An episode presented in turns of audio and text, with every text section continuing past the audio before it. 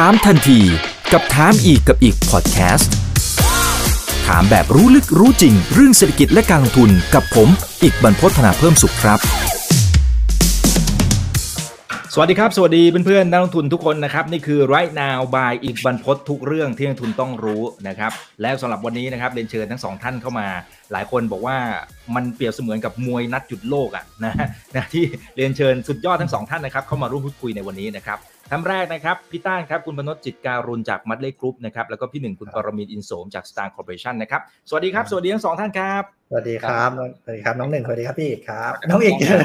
อ่าครับอ่ายังไงก็ฝากกดไลค์กดแชร์ทุกช่องทางด้วยนะครับ Facebook YouTube Twitter แล้วก็ทาง Clubhouse ด้วยนะนะครับวันนี้เราเปิดมา 700 ท่านแล้วนะครับอ่ากดแชร์กันเยอะๆเลยนะครับนี่เป็นความรู้ดีๆนะครับเพราะว่าณเวลานี้เองเนี่ยถ้าไปพูดถึงคนระดับโลกหลายๆคนนะ ผมว่าหลายคนเขา sense คล้าย ๆ กันนะครับ บอกว่าช่วงนี้มันเป็นช่วงเวลาหัวเรี่ยวหัวต่อที่สำคัญของโลกเศรษฐกิจ แล้วก็โลกของการเงินการลงทุนด้วยนะครับแต่ก่อนอื่นเฮ้ยคนคนบอกว่าพี่ต้าเนี่ยคือที่สุดในหัวใจเลยนะ love love จ้ะนะฮะอ่านะครับแล้วก็พี่หนึ่งด้วยนะคะ เดี๋ยวน้อยใจโอเคโอเคเอาเอาคนไหนเป็นแฟนคลับทั้งสองท่านพิมพ์เข้ามาได้เลยนะครับโอเค เมื่อกี้ผมเกินค้างไว้นิดนึงนะครับบอกว่าคนระดับโลกเนี่ยเขาเริ่มละเขาเริ่มละเขาบอกว่าเฮ้ยมันกำลังเกิด paradigm shift นะครับแล้วก็พูดถึงเรื่องของอัตราเงินเฟ้อที่พุ่งกระฉูดเรื่องของเศรษฐกิจมีโอกาสถดถอย เรื่องของค่าเงินดอลลาร์กำลังอาจจะมีโอกาสเสื่อมค่านะเรื่องของคริปโตยังมีโอกาสจะมาถึงแม้ว่าราคาจะถอยลงมาหน่อยนะนะฮะแต่อันนี้อันนี้คือในภาพรวมๆนะครับคุณเรเดลิโอเองก็ก็เคยพูดถึงประเด็นดังกล่าวเหมือนกันนะครับบอกว่าในโลกของการเงินการลงทุนตอนนี้มันถึงจุดเปลี่ยนครั้งสำคัญในประวัติศาสตร์เลยนะครับทีนี้อาจจะถามทั้งสองท่านอย่างนี้ก่อนนะครับว่า ทั้งสองท่านเซนเซนได้เหมือนกับคนระดับโลกไหมครับว่าตอนนี้มันมันเกิดแรงกระเพื่อมอะไรบางอย่าง มันกำลังจะเกิดการเปลี่ยนแปลงอะไรบางอย่าง ในฟิลที่ทั้งสองท่านทำอยู่นะฮะแล้วสัมผัสได้ในมุมไหนบ้าง อาจจะขออนุญาตเริ่มจากพี่ต้านก่อนนะครับ โอเคครับ ก็เซนของพี่อาจจะไม่ได้ขนาดคนระดับโลกนะครับเพียงแต่ว่าโอ้โหแหมพี่ต้านเราดูจาก Data ของของที่มันเกิดขึ้นนะครับเราตอนนี้คนจะไม่พูดถึงเรื่องเงินเฟ้อแล้วเพราะเงินเฟ้อเนี่ยพูดมาตลอดเนาะตอนนี้จะพูดถึงเรื่องใหม่คือเรื่องของการ เริ่มที่มีการเปลี่ยนแปลงเรื่องของระบบโครงสร้างทางเศรษฐกิจใหม่ไปสู่ระบบใหม่นะครับ ก็คือพูดง่ายเนี่ยไอ้คลาสสิกอีโคโนมีเนี่ยมันก็จะเปลี่ยนไปเป็นอีกแบบและอีกรูปแบบหนึ่งนะครับ ดังนั้นนั่นคือสิ่งที่สิ่งที่พี่มองมากกว่า และอพอเงินเฟ้อตรงนี้มันเกิดขึ้นเนี่ยทุกคนรับรู้พี่บอกก่อนนะครับจากประวัติศาสตร์เนี่ยพอเงินมันเสื่อมค่าแล้วเนี่ยมันไม่มีมันไม่มีมูลค่าตีกลับขึ้นมา เสื่อมแล้วเสื่อมเลย อันนี้ต้องต้องบอกก่อนนะครับท่านั้นเนี่ยสิ่งที่เกิดขึ้นเนี่ยมันแค่ช้าหรือเร็วแค่นั้นเอง ที่เราจะต้องใช้ซิสเต็มใหม่ อันนี้พี่ก็มองในแง่ของมุมมองก็เหมือนกัน ถ้าศึกษาจากประวัติศาสตร์นะครับเงินตราเนี่ยมันก็จะเสื่อมมูลค่าเรื่อยเพราะนั้นเนี่ยธนาคารกลางแต่ละประเทศเนี่ยจะต้องพยายามที่จะดึง productivity ของแต่ละประเทศเนี่ยนะครับให้มันรีเลทกับอัตราเงินเฟ้อนะครับคราวนี้ตัวเลขของอเมริกาที่ออกมาค่อนข้างไม่ค่อยดีเท่าไหร่นะครับ มันก็จะเร่งมากขึ้นนะครับ ตอนนั้นก็มาดูว่าระบบใหม่ที่มองเนี่ยนี่คือในมุมมองพี่ในแง่ของอีโคโนมิกนะครับมันเสื่อมไปแล้วแหละอันนี้อ่ามันต้องมีการ เข้าสู่ระบบใหม่ครับ อันนี้ประมาณนั้นแต่เดี๋ยวพี่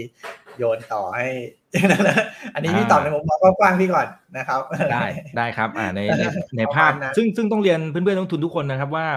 ก่อนในที่เองพี่ต้าเนี่ยผมผมว่าเป็นคนแรกๆอะนะเป็นคนแรกๆที่พูดถึงเงินเฟ้อซึ่งเราคุยกันมาตั้งแต่ปีที่แล้วนู่น ตอนที่มันไม่มีเงินเฟ้อเลยนะแต่ตอนนี้เรามองข้ามช็อตไปละนะพี่ต้านบอกเฮ้ยเนี่ยค่างงค่าเงินแรงต่างมันก็เริ่มเสื่อมค่าอะไรว่าไปนะครับ พี่หนึ่งล่ะ ในมุมของพี่หนึ่งตอนเนี้ยสัมผัสได้ในมุมไหน ในฟิลที่ตัวเองทำอยู่ที่รู้สึกว่าเฮ้ยมันกำลังเกิดการแรงกับเพื่อมแบบครั้งใหญ่มากๆเลยนะฮะผมในมุมมองของผมนะครับ คือการเปลี่ยนแปลงทุกครั้งมันไม่มันคงไม่ได้เปลี่ยนแปลงแบบพรุ่งนี้แบบหน้ามือเป็นหลังมือทันทีนะครับผมมันจะมีเหมือนกับถ้าจะมีซึนามิมันก็มีคลื่นเล็ก ๆ มาก่อนนะครับ ผมแบบ บอกมาก่อนสักระยะหนึ่งอยู่แล้วนะครับผมมันน่าจะเป็นเหมือนกับว่าบอกเรามาสักระยะหนึ่งแล้วว่ามันจะเปลี่ยนนะครับในโลกของตัวคริปโตเอง หรือในโลกของเขาเรียกครับโลก financial แบบ traditional เองมันก็มีความพยายามที่จะเชื่อมกันมาสักระยะหนึ่งแล้วนะครับผมเพียงแต่ว่ามันอาจจะมีหลาย ๆ เหตุการณ์ที่มันยังไม่ลงตัว แล้วก็คือยังมีในลักษณะที่เหมือนก็คือความเห็นยังไม่สอดคล้องกันนะครับผมแต่พอมามีเหตุการณ์หลาย ๆ ครั้ง รวมไปถึงล่าสุดเหตุการณ์ที่เกิดขึ้นในโลกคริปโตแล้วนะครับ มันทำให้คนบางส่วนที่อยู่ในโลกคริปโตเองนะครับ ก็ก็เล็งเห็นแล้วครับว่าคือ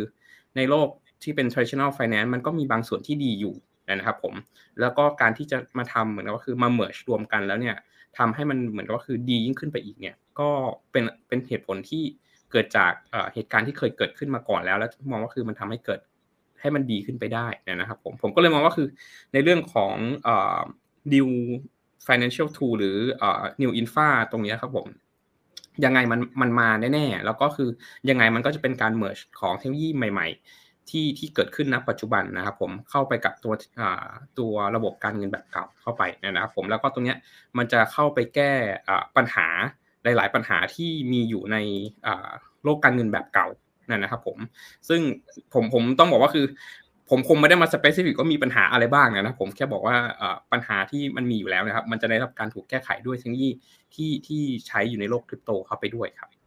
อืมแต่ว่าต้องถามเลยครับ เช่น เช่นได้ไหมว่าอะไรที่ที่ดูแล้วระบบแบบเก่ามันจะมีปัญหา หรือ หรือที่พี่หนึ่งบอกว่าให้มันมีข้อดี มันมีข้อดีเหมือนกันไอตัวระบบเก่านะฮะมันมีเรื่องอะไรบ้างก็ง่ายๆเลยครับปัจจุบันนะครับที่เราเห็นที่ข่าว อาจจะไม่เป็นข่าวมากนะครับ ผมแต่ว่าทุกคน อาจจะไปโฟกัสเรื่อง CBDC หรือเงินที่ออกโดยรัฐบาลหรือที่เขาเรียกว่า governance ไอ้ governance ไอ้ government coin นะครับผมรวมไปถึงประเทศไทยก็ก็ทำอยู่ไอ้ไทยบาทดิจิตอลนะครับผม แต่ผมไม่เห็นภาพนี้ครับว่าคือนอกจากนี้เนี่ยมันมันก็มีคนอื่นหมายว่าคืออันนั้นคือเป็นเป็นส่วนเงินนะครับผมแต่ว่าคือเราถ้าลองย้อนกลับมาดูที่ฝั่งตลาดทุนนะครับ ก็มีหลาย ๆ ที่ที่พยายามทำนะครับผมเอ่อ DTCC เนี่ยเป็นเหมือนกับว่าคือเป็นบริษัทที่เขาเรียกว่าครับก็มีความพยายามที่จะทำเหมือนกับว่าคือเป็นให้อยากจะให้เหมือนกับมีการเรียลทำในเรื่องของตัว real time settlement ระหว่างหุ้นกับในส่วนของตัวเงินจริงๆนะครับผมตอนนี้ก็เป็นความพยายามของเขาเอง เพราะว่าคือเขาเองก็ทำหน้าที่เป็นคนเก็บเขาเรียกเป็นคนเก็บหุ้นว่าคือใครถืออะไรอยู่บ้างนะครับผมในในระดับ ของฝั่งประเทศสหรัฐอเมริกานะครับผมตรงนี้มันไม่ได้มันไม่ได้อยู่แค่ที่สหรัฐนะครับ เรากำลังย้อนกลับมาว่าคือถ้าเราไปดูประมาณสัปดาห์ที่แล้ว ก็จะมีการประกาศข่าวที่ฝั่งฝั่งธนาคารกลางของฝั่ง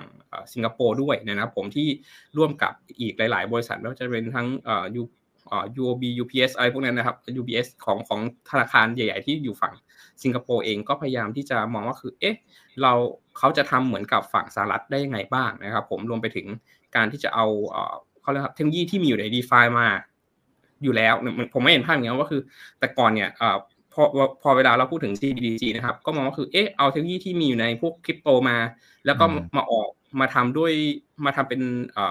เหรียญของรัฐบาลออกโดยธนาคารกลาง แล้วสักพักหนึ่งเนี่ยครับก็ว่าก็มองว่าเอ๊ะเนี่ยมันมี d e f าเกิดขึ้น เราจะทำยังไงให้เอาเทคโนโลยีที่เกิดขึ้นอยู่ใน d e f าเนี่ยครับมาใช้กับเขาเรียกครับมาใช้กับคนเหมือนก็คือ องค์กรเขาเรียกธนาคารหรืออะไรก็ตามแต่ที่เกี่ยวข้องกับทางการเงินนะครับ แต่ใช้เทคโนโลยี d e f าเหมือนกัน แต่ว่าทำให้มันเหมือนกับว่าคือ จับต้องได้มากขึ้นมีความน่าเชื่อถือมากขึ้น แล้วก็คนที่เข้ามาเกี่ยวข้องเนี่ยครับ ก็ไม่ใช่คนเขาเรียกครับ อาจจะเริ่มจากคนที่เหมือนกับเป็นสถาบันใหญ่ๆก่อน แล้วก็เปิดให้คนทั่วไปเข้ามาทีหลังนะครับ ผมแต่ว่าคือเทคโนโลยีด้านหลังนะครับ ก็เป็น d e f าแบบนี้นะครับ ผมมันก็จะกลายว่าคือณตอนนี้เทรนด์มันเป็นไปแบบนี้เลยครับก็คือเอาข้อดีทุกอย่างที่มีอยู่ในโลกคริปโตมาทำให้มันดีขึ้นไปอีก รวมไปถึงฝั่งพวก regulator ก็จะมั่นใจเลยครับว่าคือหนึ่งไม่ได้บอกไม่ได้บอกว่าคือปิด กั้นเทคโนโลยี แล้วก็เอาเทคโนโลยีตรงนั้นมาทำให้มันดีขึ้นครับ อืมอืมครับ โอเคนะครับ อ่าขอบคุณมากนะครับเอ่อหลายคนก็พิมพ์คอมเมนต์เข้ามาเยอะมากเลยนะครับ สวัสดีทุกทุกท่านเลยนะครับ ฝากกดไลค์กดแชร์กันด้วยนะนะครับ ทีนี้มันมีมันมีภาพหนึ่งอ่าผมขอกลับไปที่พี่ต้านะครับ มันมีมันมีภาพหนึ่งนะครับจากทางฝั่งของเฮียเรดาริโอนะครับก็เป็นเฮชฟันระดับโลกที่ที่หลายคนติดตามกันอยู่นะครับ ก็พูดเหมือนที่พี่ต้าบอกไปเลย แต่นี่มันเป็นภาพระดับกี่ร้อยปีเนี่ยนะประมาณ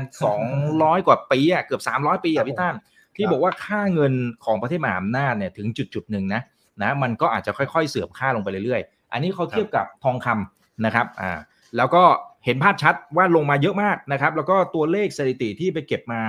นะฮะในช่วงตั้งแต่ปี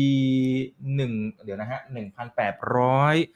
เจ็ดสิบนะครับก็มีจำนวนสกุลเงินเนี่ยตอนนั้นเนี่ยประมาณสักสองร้อยเจ็ดสิบสกุลนะครับ ปรากฏว่าหายไปหมายถึงว่ามันมันล่มสลายไปอะครับ ตอนนี้ปัจจุบันเหลือแค่ยี่สิบเปอร์เซ็นต์อะนะฮะจากไม่กี่ร้อยปีประมาณสัก200กว่าปีเศษเท่านั้นเองนะครับสกุลเงินที่มันมีอยู่บนโลกใบนี้หายไป80%อะเอางี้ดีกว่าเหลือแค่20%ที่เราเทรดกันอยู่นะที่เราเห็นกันอยู่นะครับแถมอีก20%เปอร์เซ็นต์เนี่ยในช่วงที่ผ่านมา devalue นะคือค่างเงินมันเสื่อมแบบเสื่อมแบบเสื่อมเสื่อมแบบสุดๆเลยนะครับมันก็เลยเป็นตรงนี้หรือเปล่าพี่ต้าน มันก็เลยสอดคล้องกับที่พี่ต้านบอกหรือเปล่าว่า ยังไงก็ตามเนี่ยตอนเนี้ยไอ้โลกของโลกเก่าเนี่ยไอ้บางส่วนมันต้องมันอาจจะต้องถูกโละละ อันใหม่ยังไงก็ต้องมาแน่ๆเพียงแต่ระยะเวลาแค่ไหนเท่านั้นเองนะฮะอันนี้ใช่หรือเปล่า ใช่ประเด็นของพี่ต้านไหมครับ คือสิ่งที่สิ่งที่มองครับ ทุกอย่างมันมันเป็นแบบนี้ครับน้องอีกเพราะว่ามันได้ด้วยโครงสร้างพี่จะอธิบายให้ฟังว่าอ่าทำไมเป็นอย่างนี้พี่พอดีพี่ไปยกตัวอย่างของเรื่องของอาณาจักรโรมันเนาะแต่ว่าพอได้เอาเอาภาพของดาริโอก็ได้นะครับอ่าอันนี้คือสิ่งที่เกิดขึ้นเพียงแต่ว่าอ่าถ้าใครอยู่ใน ในในในวงการที่เป็นคริปโตเคอเรนซีอาจจะเห็นภาพได้เร็วหน่อย เพราะว่ามันไม่ได้เวลาเวลาไม่ได้ control โดยธนาคารกลางเนาะเหมือนกับเวลาเรา mint supply ออกมาแบบไม่อั้นหรืออะไรก็แล้วแต่เนี่ยคราวนี้มันเหมือนเราย่อ time frame ลงมา แต่คราวนี้ในโลกของประเทศนะครับหรือในโลกของ economic ขนาดใหญ่ที่มีการค้าขายจริง ที่มี use case จริงๆเนี่ยมันจะมีเรื่องของเวลาอยู่นะครับเวลาที่ productivity สมการระหว่าง productivity กับ supply ของเงินเนี่ยนะครับ มันจะสอดคล้องกันหรือไม่ ตรงนี้จะเป็นตัวตัววัด วิธีการง่ายๆมันจะมีสมการอยู่น้องอีกก็คือพูดง่ายเนี่ยถ้าเกิดปริมาณเงินมันมากมันมากเกินจนมากกว่า productivity ที่มีในประเทศนั้นนะครับ ค่าเงินเนี่ยมันก็จะเสื่อมลงไปเร็ว เพราะว่าตัวเงินเนี่ยมันไม่ได้มีมูลค่าอะไรของมันเลย ตัวเงินเป็นตัวการันตี ถ้าย้อนกลับไปในอดีต ตัวเงินเป็นแค่ medium of exchange เนาะเป็นตัวการันตีว่าใช่ว่าสมมุติว่าน้องอิกปลูกมะพร้าว พี่ปลูกส้ม มั่นใจได้ว่าพี่จะได้มะพร้าวจากน้องอิกนะ แต่ระหว่างนั้นไม่รู้ทำยังไงดี มันเลยต้องมีตัวเงินเป็นตัวกลางคราวนี้ถ้าตัว store value ตัวนี้อ่ามันมีปัญหาเนื่องจากหนึ่งอันดับแรกเราปล่อยให้ธนาคารกลางเป็นการเป็น control เนาะว่าปริมาณ supply เงินตราจะมีขนาดไหนจริงไหมครับคราวนี้นี่คือสิ่งที่เกิดขึ้นว่าทำไมตอนที่เราตอนที่พี่คุยน้องอีกแรกๆว่า สิ่งที่พี่บอกว่าพี่ยังไม่ยังมองเห็นความอ่อนแอของระบบตอนแรกเพราะว่าในในในในวงการคริปโตเนี่ยคือยังไม่มีคนที่มีความรู้ด้าน economic มามามาช่วยพัฒนา develop นะครับมันเลยสิ่งที่เกิดขึ้นคือคนที่ตัดสินใจการ control supply หรืออะไรก็ต่างนานาที่วางแผนหรือการที่จะลิงก์ระหว่าง productivity จริงกับกับตัวเหรียญคริปโตเองเนี่ย use case ต่างๆ นานาเนี่ยมันไม่ได้สัมพันธ์กันนะครับหรือแม้แต่เรื่องกับการจะมา peg ค่าเงินอะไรก็ต่างๆ นานาเนี่ยไม่ต่างอะไรกับการตรึงค่าเงินบาทหรือหรืออะไรก็ตามเทคนิคเนี่ยมันเป็นเทคนิคที่ธนาคารกลางเคยทำมาแล้ว แต่อันนี้มันมันพอมันในรูปแบบของเทคโนโลยีมันก็อีก แบบหนึ่งแต่ด้านพี่ก็มองมองเช่นเดียวกันครับ ตอนนี้คือสิ่งที่เกิดขึ้นก็คือ แต่จะมองในโซนของ dark นิดนึง คือสิ่งที่คือคนระดับโลกเนี่ยเขาฉลาดเขาปล่อยให้มีการ tester ก่อน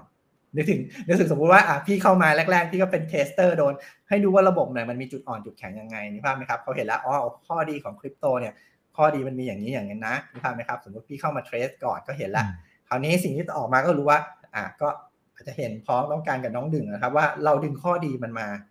แต่ว่าด้วยความฉลาดเรา move ทีหลังไงเราปล่อยให้มันเกิดก่อนนึกภาพไหมครับเราเห็นปัญหาต่างๆนานาเห็นว่าไอ้จุดอ่อนจุดแข็งแบบนี้เป็นยังไงนึกภาพไหมครับอ่าแบบนี้มันมันมีอะไรข้อจำกัดอะไรบ้างพอเราเห็นทั้งหมดแล้วเนี่ยก็มารวมกันคราวนี้สิ่งที่บอกคือเงินเนี่ยด้วยธรรมชาติของเงินเนี่ยครับต้อง devaluation อยู่แล้วนะครับ เพราะว่าประเด็นประเด็นของมันก็คือพอถึงจุดหนึ่งเนี่ยครับปัญหาทาง economic มันเป็น cycle เนาะถ้าสมมติว่าเราเราเราตาม Dalio มาเนี่ยเขาจะมองเป็น cycle เพราะ พอ cycle ที่รัฐบาลเนี่ยไม่มี productivity สิ่งที่รัฐบาลทำได้คืออะไรครับน้องน้องอีกพิมพ์เงินเพราะว่าสิ่งที่เกิดขึ้นก็คือประชาชนเนี่ยอาจจะยังไม่ได้เข้าใจความรู้ทางเศรษฐศาสตร์ดีพอ พี่เรียกว่าช่วงที่ยังไม่ตระหนักว่าเงินที่ออกมาใช้เนี่ยนะครับ ไม่ได้สอดคล้องกับ productivity จริงๆขอเรียกงั้น สมมุติว่าอย่างอย่างยกตัวอย่างประเทศเรามีรายได้จากการอ่าท่องเที่ยวเนาะนะครับ สังเกตนะครับ พอรายได้หายเงินหมุนเวียนในประเทศมันก็ มันก็มีปัญหาใช่ไหมครับ ก็เหมือนให้ให้มองประเทศเหมือนบริษัทก็เลยครับ income เรามาจากไหน วิธีการเวลาพี่วิเคราะห์ macroeconomic ง่ายๆ พี่พยายามทำให้ทุกอย่างง่าย คือบางทีเนี่ยบางอย่างเนี่ยพอเราไปทำให้มันยากเนี่ย เวลาจะคิดอะไรนะครับ สิ่งแรกเกิดขึ้นพี่จะเน้นเสมอทำให้มันง่ายก่อน อย่าเพิ่งไปทำยากเนี่ยมันอาจจะดูเท่ แต่ว่าสิ่งที่ง่ายสุดคือง่ายเนี่ยมัน simple เลยนะมองประเทศให้เหมือนบริษัทรายได้จากประเทศไทยมีอะไรบ้างอะ มีอ่านำนำเข้าอะไรบ้าง ส่งออกอะไรบ้าง มาศึกษามาดูแล้วตัวไหนมันหาย สมมุติว่ารายได้จากประเทศไทย พอเจอโควิด เราท่องเที่ยวหายไปเยอะใช่ไหมครับ เพราะนั้นต้นทุนเรามีอะไรบ้าง ก็เหมือนต้นทุนบริษัท เราต้นทุนแบกภาระน้ำมันยังไงก็ได้ เราจะสังเกตครับประเทศที่มีต้นทุนภาระทางน้ำมันเนี่ย อินฟลชันจะสูงขึ้นมาก ต้นทุนพลังงานเนาะ เพราะนี่คือค่าใช้จ่ายของบริษัทนะครับ เหมือนคอร์สมันขึ้นคราวนี้ productivity พอพอ offset กำไรขาดทุนออกมาเนี่ยประเทศก็นึกถึงภาพไหมครับนี่คือนี่สิ่งที่เกิดขึ้นคราวนี้สิ่งที่เกิดขึ้นทำยังไงประชาชนเงินมันไม่หมุนเวียนเนาะอีโคโนมิกมันก็ฝืดเพราะนั้นสิ่งที่รัฐบาลจะต้องทำหรือ หรือแม้ว่าต้องทุกประเทศอะก็คือพิมพ์เงินออกมาอันนี้พอพิมพ์เงินออกมาสิ่งที่เกิดขึ้นมาเนี่ยครับก็ก็หลักการหลักการเดียวกันเนี่ยแต่เพียงแต่ว่าอ่าสิ่งที่สิ่งที่มองคือพอ productivity มันไม่เกิด นึกถึงภาพนึกถึงภาพจำนวนหุ้นเพิ่มขึ้นเนาะน้องนึกภาพไหมครับ แต่มันไม่มีรายได้ที่แท้จริงสอดคล้อง เพราะนั้นเนี่ย valuation ของเงินเนี่ยมันก็ drop ลง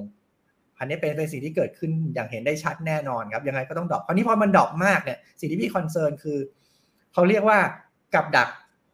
เพราะว่าพอค่าเงินมันมัน drop ลงไปแล้วเนี่ยสมมติว่าน้องอิกเห็นราคาขึ้นไปแล้ว สมมติว่าก๋วยเตี๋ยวแบกต้นทุนไม่ไหวขึ้นไปแล้วหกสิบสิ่งที่เกิดขึ้นสิ่งที่พี่มองคือพอเงินเฟ้อมันเกิดขึ้นมันไม่มีลง มันจะไม่มีลดราคาลง บอกว่าสมมุติเราบอกน้ำมันถูกลงแล้วอ่าก๋วยเตี๋ยว 70 บาทจะลงมา 50 เหมือนเดิมเมื่อก่อนที่ตรงนั้นเนี่ยเขาเรียกว่ากับดักของ income ที่ตัวเลขรายได้ที่ perception ทั้งจิตวิทยาด้วยหลายอย่างด้วยครับ ยิ่งจะเป็นตัวเร่งทำให้เงินมันเสื่อมเร็วขึ้นไปอีก เพราะนั้นสิ่งที่พี่ concern คือตัวนี้คือ พอเงินมัน devaluation มามากแล้วเนี่ย เราจะทำยังไงกันต่อ เราจะทำยังไงกันต่อ เพราะว่าอะไรครับ เพราะว่ารายจ่ายของของตัวบริษัทที่จ่ายให้คน รายจ่ายคือรายได้ของเราเนาะสมมติพี่เป็นพนักงานกินเงินเดือน บริษัทก็ไม่ได้อยากจะจ่ายตัวเลขในระดับเงินตรงนั้น แต่ทุกคนต้องการเงินเพิ่มขึ้นเพื่อชดเชยตัวอินฟลชันแต่บริษัทก็ไม่อยากจะจ่ายเพิ่มอยู่แล้ว เพราะนั้นเนี่ยสิ่งที่เกิดขึ้นมันจะเป็นตรงนี้ครับ เพราะนั้นเนี่ยความเป็นอยู่ของคนก็จะลำบากมากขึ้นเรื่อยๆเรื่อยๆจนวันหนึ่งมันจะมีปัญหา อันนี้อันนี้อันนี้อันนี้เป็นสิ่งที่พี่พยายามจะสื่อครับ สุดท้ายอ่ามันก็จะต้องรีเซ็ต ถ้าเปรียบเทียบคือคราวนี้ไม่ได้ไม่ได้พูดแบบไอ้นี้ให้ให้กลัวนะสุดท้ายมันต้องเกิดขึ้น ถ้าเกิดเราศึกษาประวัติศาสตร์เนี่ยเรามีการเปลี่ยนแปลงสกุลเงินตามมาตลอด น้องเอ๋จะทำตรงนี้เป็นคอนเทนต์เพื่อให้ความรู้ของคนก็ได้นะครับจริงๆพี่ใหญ่ทำคือจากประวัติศาสตร์เหมือนเราเปลี่ยนเงินพดด้วงมาเป็นเงิน คือทุกอย่างมันมีมันมีเหตุผลว่าทำไมเราต้องเปลี่ยนแปลงเงินตา เพราะเงินตาเนี่ยมันอยู่ได้แค่ช่วงหนึ่ง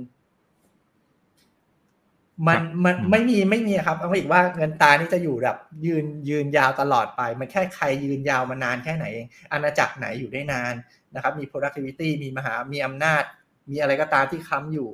นั่นนั่นคือสิ่งที่สิ่งที่พี่มองนะครับ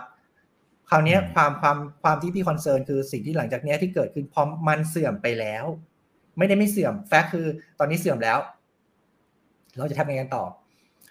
อันนี้อันนี้คือสิ่งที่พี่อยากจะที่ที่พี่มอถ้าพี่ถ้าพี่พี่มาคุยเรื่องนี้พี่อาจจะซีเรียสนิดนึงนะอาจจะแบบเฮ้ยมันมีปัญหาแล้วมันมีปัญหาแล้วคราวนี้โอเค พอมีปัญหาปุ๊บถ้าเป็นคนระดับบนเนี่ยไม่ต้องห่วงว่าตอนนี้เขาวาง structure ใหม่แล้วว่าเตรียมจะ move ยังไง จะจะเอา asset ตัวไปไว้ยังไงนึกภาพไหมครับ อย่างแม้กระทั่งในอ่าในโลกตอนนี้ก็สถาบันอย่างเช่นสมมติ fund กองทุนพวก hedge fund เนี้ยพี่ยกตัวอย่างนะกับน้องอิกตอนนี้เขาเริ่มทำว่าเฮ้ย ตอนนี้อย่างในเรื่องของคริปโตเนี่ยเขาเริ่มพยายามอย่างทำยังไงก็ได้ ที่จะเอา asset ไปไว้ที่ custodian กลางโดยไม่ไม่ต้องเอาเงินเนี้ยไปไว้ที่ Exchange และ custodian เนี้ยจะต้องได้รับ approve ด้วย เพราะนั้นในอนาคตเนี่ยการ trade เงินของเขาเนี่ยก็จะโดนดูแลโดย custodian ที่แบบก็คือมันไม่ได้โดนดึงออกจาก Exchange นึกภาพไหมแต่ trade อยู่สมมติ trade อยู่ใน FTX หรือ trade อยู่อะไรก็แล้วแต่ไม่ว่าจะ Exchange ไหนก็ตามนะครับเงินนี้จะไม่โดนดึงไปที่ Exchange เลยแต่ trade มันอยู่ใน Exchange ทุกอย่าง มันมันก็จะมันก็จะเหมือนเหมือนกึ่งกึ่งคล้ายๆ คล้ายๆ trade แบบ decentralized เนาะแต่เป็น centralized ที่ได้รับการแอปพูฟแบบ อันนี้คือสิ่งที่สิ่งที่คนคนสถาบันการเงินต้องการคือการมั่นใจว่าเงินหรือ asset ของเขาเนี่ยจะไม่หายไปเวลา move เพราะนั้นตอนนี้ทำไมมันช้า เพราะว่าไอ้ process นี้ที่มันช้าเพราะตอนนี้เขาเร่งเรื่องของ custodian ที่เขามั่นใจว่าไอ้ custodian เนี้ยเวลาเขามูฟมาระบบใหม่เนี่ย มันจะไม่ได้กินเงินเขาหรือเปล่าครับ เพราเขาต้องการมั่นใจว่าตรงนี้แล้วเขาก็อ่า แล้วคราวนี้จากเนี้ยมันก็จะเริ่มระบบมันจะค่อยๆ เริ่มอัปเกรดขึ้นมาเรื่อยๆนะครับ ประมาณนี้แต่ว่าตอนนี้สิ่งที่พี่เห็นน่ะคนที่ทำงานอยู่ในไม่ว่าจะเป็นอ่ายกตัวอย่างแม้กระทั่งเพื่อนพี่เองที่อยู่ที่ตัวชิโอโกนะครับทำตัว Exchange ก็เริ่มมาทำพวกเฟิร์มที่เป็นเกี่ยวข้องกับบล็อกเชนหรือแล้วตามที่ลิงก์กับตัว Finance ราะนั้นเราเห็นคนข้างในอินดัสทรีพวกนี้ออกมาทำระหว่างบริดระหว่างโลกการเงินใหม่กับโลกการเงินเก่ามากขึ้นดังนั้นเนี่ยพี่ดูจากการกระทำตัวอย่างนะเวลาใครพูดอะไรพี่ไม่ค่อยสนใจพี่ดูว่าเอ๊ะทำอะไรวะหรือพี่ถามเอ้ยตอนนี้อยู่ทำอะไรอ้าวทำไมอยู่ออกมางานมันคงมาทำมาทำบริดหรือทำท่าไหมครับ ก็ทำโครงสร้างระหว่างทำไมคนนี้ก็ไปคนนี้ก็ไปคนนี้มูฟมาตรงนี้ตรงนี้หมดนึกภาพไหมเราอีกหลักการถ้าถ้าถ้าถ้างานนี้โอเคจิกันมาทำเพราะว่าเขาเห็นเทรนด์บางอย่าง นั่นเองแล้วและนั่นคือสิ่งที่พี่สิ่งที่พี่มองเพราะว่าอาจสมมติว่าเงินมัน devaluation แล้วเราจะทำยังไงกันอันเนี้ยอันนี้ที่ต้องฝาก อันนี้อาจจะฝากว่าเออน้องอีกอาจจะลองทำประวัติศาสตร์เงินตราขึ้นมา พี่ว่ามันจะเป็นคอนเทนต์ที่ดีนะ อาจจะอาจจะดูจริงจัง คนอาจจะไม่สนุกแต่ว่า พี่ว่าถ้าทำอะประวัติศาสตร์เงินตรามันชิปมันเปลี่ยนเพราะอะไร คนจะเห็นเลยว่า เออ เราจะต้องเตรียมตัวยังไงนะครับ อืมครับโอ้เริ่มขอบพูคุดณมายากวแล้วเริ่มพูดยาวเอ้ยดีครับดีครับดีครับเพลินๆนะครับอ่าขอบคุณมากนะครับอ่าหลายคนบอกเห็นภาพจัดๆเลยคุณลีโอเรสนะครับ แล้วก็หลายคนบอกว่านี่คนที่ออกเหรียญโดยเฉพาะทางฝั่งของแต่คุณแต่ดูแต่บอกวาแล้วเยนะครับว่าเรื่องเทคนิคเนี่ยต้องยกให้น้องหนึ่งอย่างเดียวเลยพี่พี่ไม่รู้อ่าใช่ครับแต่เดี๋ยวเดี๋ยวเสริมกันได้ครับเสริมกันได้ครับไม่อ่ามีเทคนิคอ่าครับผมอ่าทักทายทุกทุกๆท่านนะครับ สวัสดี 1,700 ท่านนะ ฝากกดไลค์กดแชร์กันด้วยนะครับนะฮะ โอเคนะครับทีนี้ทีนี้หลายท่านก็แสดงความกังวลเหมือนกันนะพี่หนึ่งในถึงในในคอมเมนต์นะครับหลายๆคนนะทั้งคุณดูควานนะที่ที่ลูน่านะนะฮะอ่าแล้วก็แล้วก็อ่าบางคนคอมเมนต์มาบอกว่าบางครั้งรู้สึกว่าคนที่ออกเหรียญต่างๆ ออกมาเพื่อประโยชน์ของตัวเองทั้งนั้นเลยนะฮะอ่าลูน่าโอ้ลูน่ามาเยอะมากนะครับอ่าลูน่าไม่รู้ใจอันนี้คนพิมพ์เองนะนะทีนี้ทีนี้ประเด็นของหลาย ๆ คนก็คือว่ามันมันจะทำให้ระบบใหม่นี้เนี่ย มันเสื่อมศรัทธาหรือเปล่าเพราะคนเหล่าเนี้ย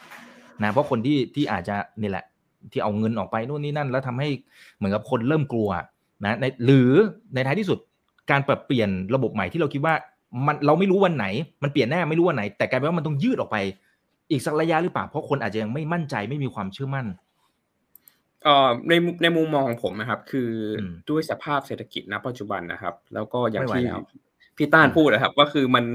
สักพักหนึ่งมันก็ต้อง reset นะครับผมซึ่งตรงเนี้ยเอ่อถึงถึงจะมีการถ้าถ้ามีการ reset เกิดขึ้นนะครับ ถึงจังหวะตรงนั้นนะครับ มันจะเป็นช่วงที่เหมาะสมพอดีที่จะเอาเทคโนโลยีที่อ่าเติบโตมาสักระยะหนึ่งแล้ว แล้วก็มองเห็นว่าคือมีข้อดีข้อเสียอะไรบ้าง แล้วก็มีเหตุการณ์อะไรที่จะต้องระมัดระวังบ้างนะครับผม แล้วก็เอ่อก็เลยครับมีอะไรบ้าง มีอะไรบ้างที่จะต้องมาระวังในเชิงของการแฮกหรือในเชิงของคนที่ทำโปรเจกต์อะไรตรงนี้ครับผมมันเหมือนว่าคือเราเราเรียนรู้มาเยอะแล้วจากที่รันมา2อสปีในในโลกคริปโตนะครับผมอย่างที่ผมเคยบอกไปว่าคือ อยู่ในโลกคริปโตเนี่ยเหมือนอยู่ในโลกปกติแบบให้คูณ 3 ไปเลยนะครับผมถ้าเพราะฉะนั้นคือก็เหมือนกับว่าคือเราอยู่ในโลก d e f าหรือโลกคริปโตมา 3 ปีนี้เหมือนกับเราอยู่มา 9 ปีแล้วอะครับก็คือเจออะไรมาเยอะนะครับผมแล้วก็คืออย่างเช่นตัวลูน่าเนี่ยก็คือเพิ่งผ่านมายังไม่ถึงเดือนนะครับผม แต่ในความเป็นจริงเหมือนกับมันผ่านมา3เดือน เรารู้สึกว่าคือมันผ่านไปเหมืสาอนมานานสามสี่เดือนแล้วอะครับมันนานแล้วแต่ในความจริงๆมันแค่ผ่านแค่เดือนเดียวเองนะครับ มันผ่านมาแค่เดือนเดียวนั่นนะครับผมเพราะฉะนั้นแล้วครับคือผมก็มองว่าคือตอนที่จะมีการ reset เกิดขึ้นเนี่ย ผมก็ไม่รู้นะครับว่าคือมันจะเกิดเกิดจะเกิดการรีเซ็ตจากอะไรเนี่ยนะผมมันก็คือมันอาจจะมีเหตุที่เขาเลือกมาสักอันนึงมาให้เป็นเหตุให้ให้รีเซ็ตให้ได้นะครับผมเพราะว่าอ่าอืมอืมเขาเรียกว่าไงครับคือ เราก็เห็นในหลาย ๆ เหตุการณ์อยู่แล้วนะผม เพราะถ้ามันจะมีรีเซ็ตตอนนั้นนะครับ มันก็จะมีแนวคิดว่าคำอคืธิบายเอ๊ะเรามีอืมมีใช่ครับมีคำอธิบายแล้วก็คือก็จะบอกได้ครับว่าคือเทคโนโลยีตัวนี้เหมาะสมที่จะเอามาใช้ในในหลังจากที่จะเกิดการรีเซ็ตไปแล้วหรือเปล่า ก็ก็ผมมองว่าคือเทคโนโลยีบล็อกเชนยังไงก็อยู่แล้วยังไงก็มาแน่นอนนะครับผมแต่ว่ามันอาจจะเป็นในลักษณะที่เหมือนว่าคือ คนทำเหรียญหลาย ๆเหรียญอาจจะไม่ได้เป็นคนที่เป็นคนหลัก ในในในระบบใหม่ณช่วงเวลานั้นนะครับผมอาจจะเป็นแค่คนที่อยู่ใน history ที่ให้เขาให้คนรุ่นหลังศึกษาได้ว่าคือ ก่อนที่จะมีระบบใหม่ เคยมีคนพยายามทำแล้วคือแล้วก็มีเหตุการณ์อย่างนี้เกิดขึ้น หรือมีเหตุการณ์ rug pull เกิดขึ้นหรืออะไรก็ตามแต่ที่เหมือนกับว่าคือเป็นเป็นเป็นเหตุการณ์ที่ให้คนรุ่นหลังเรียนรู้ครับ อืมอืมครับเอ่อมีมีท่านหนึ่งนะครับ บอกว่าสงครามหรือเปล่า พี่หนึ่ง ที่บอกว่านี่จะเป็นเหตุผลที่มาอธิบายแหละว่ามันต้องรีเซ็ตอะ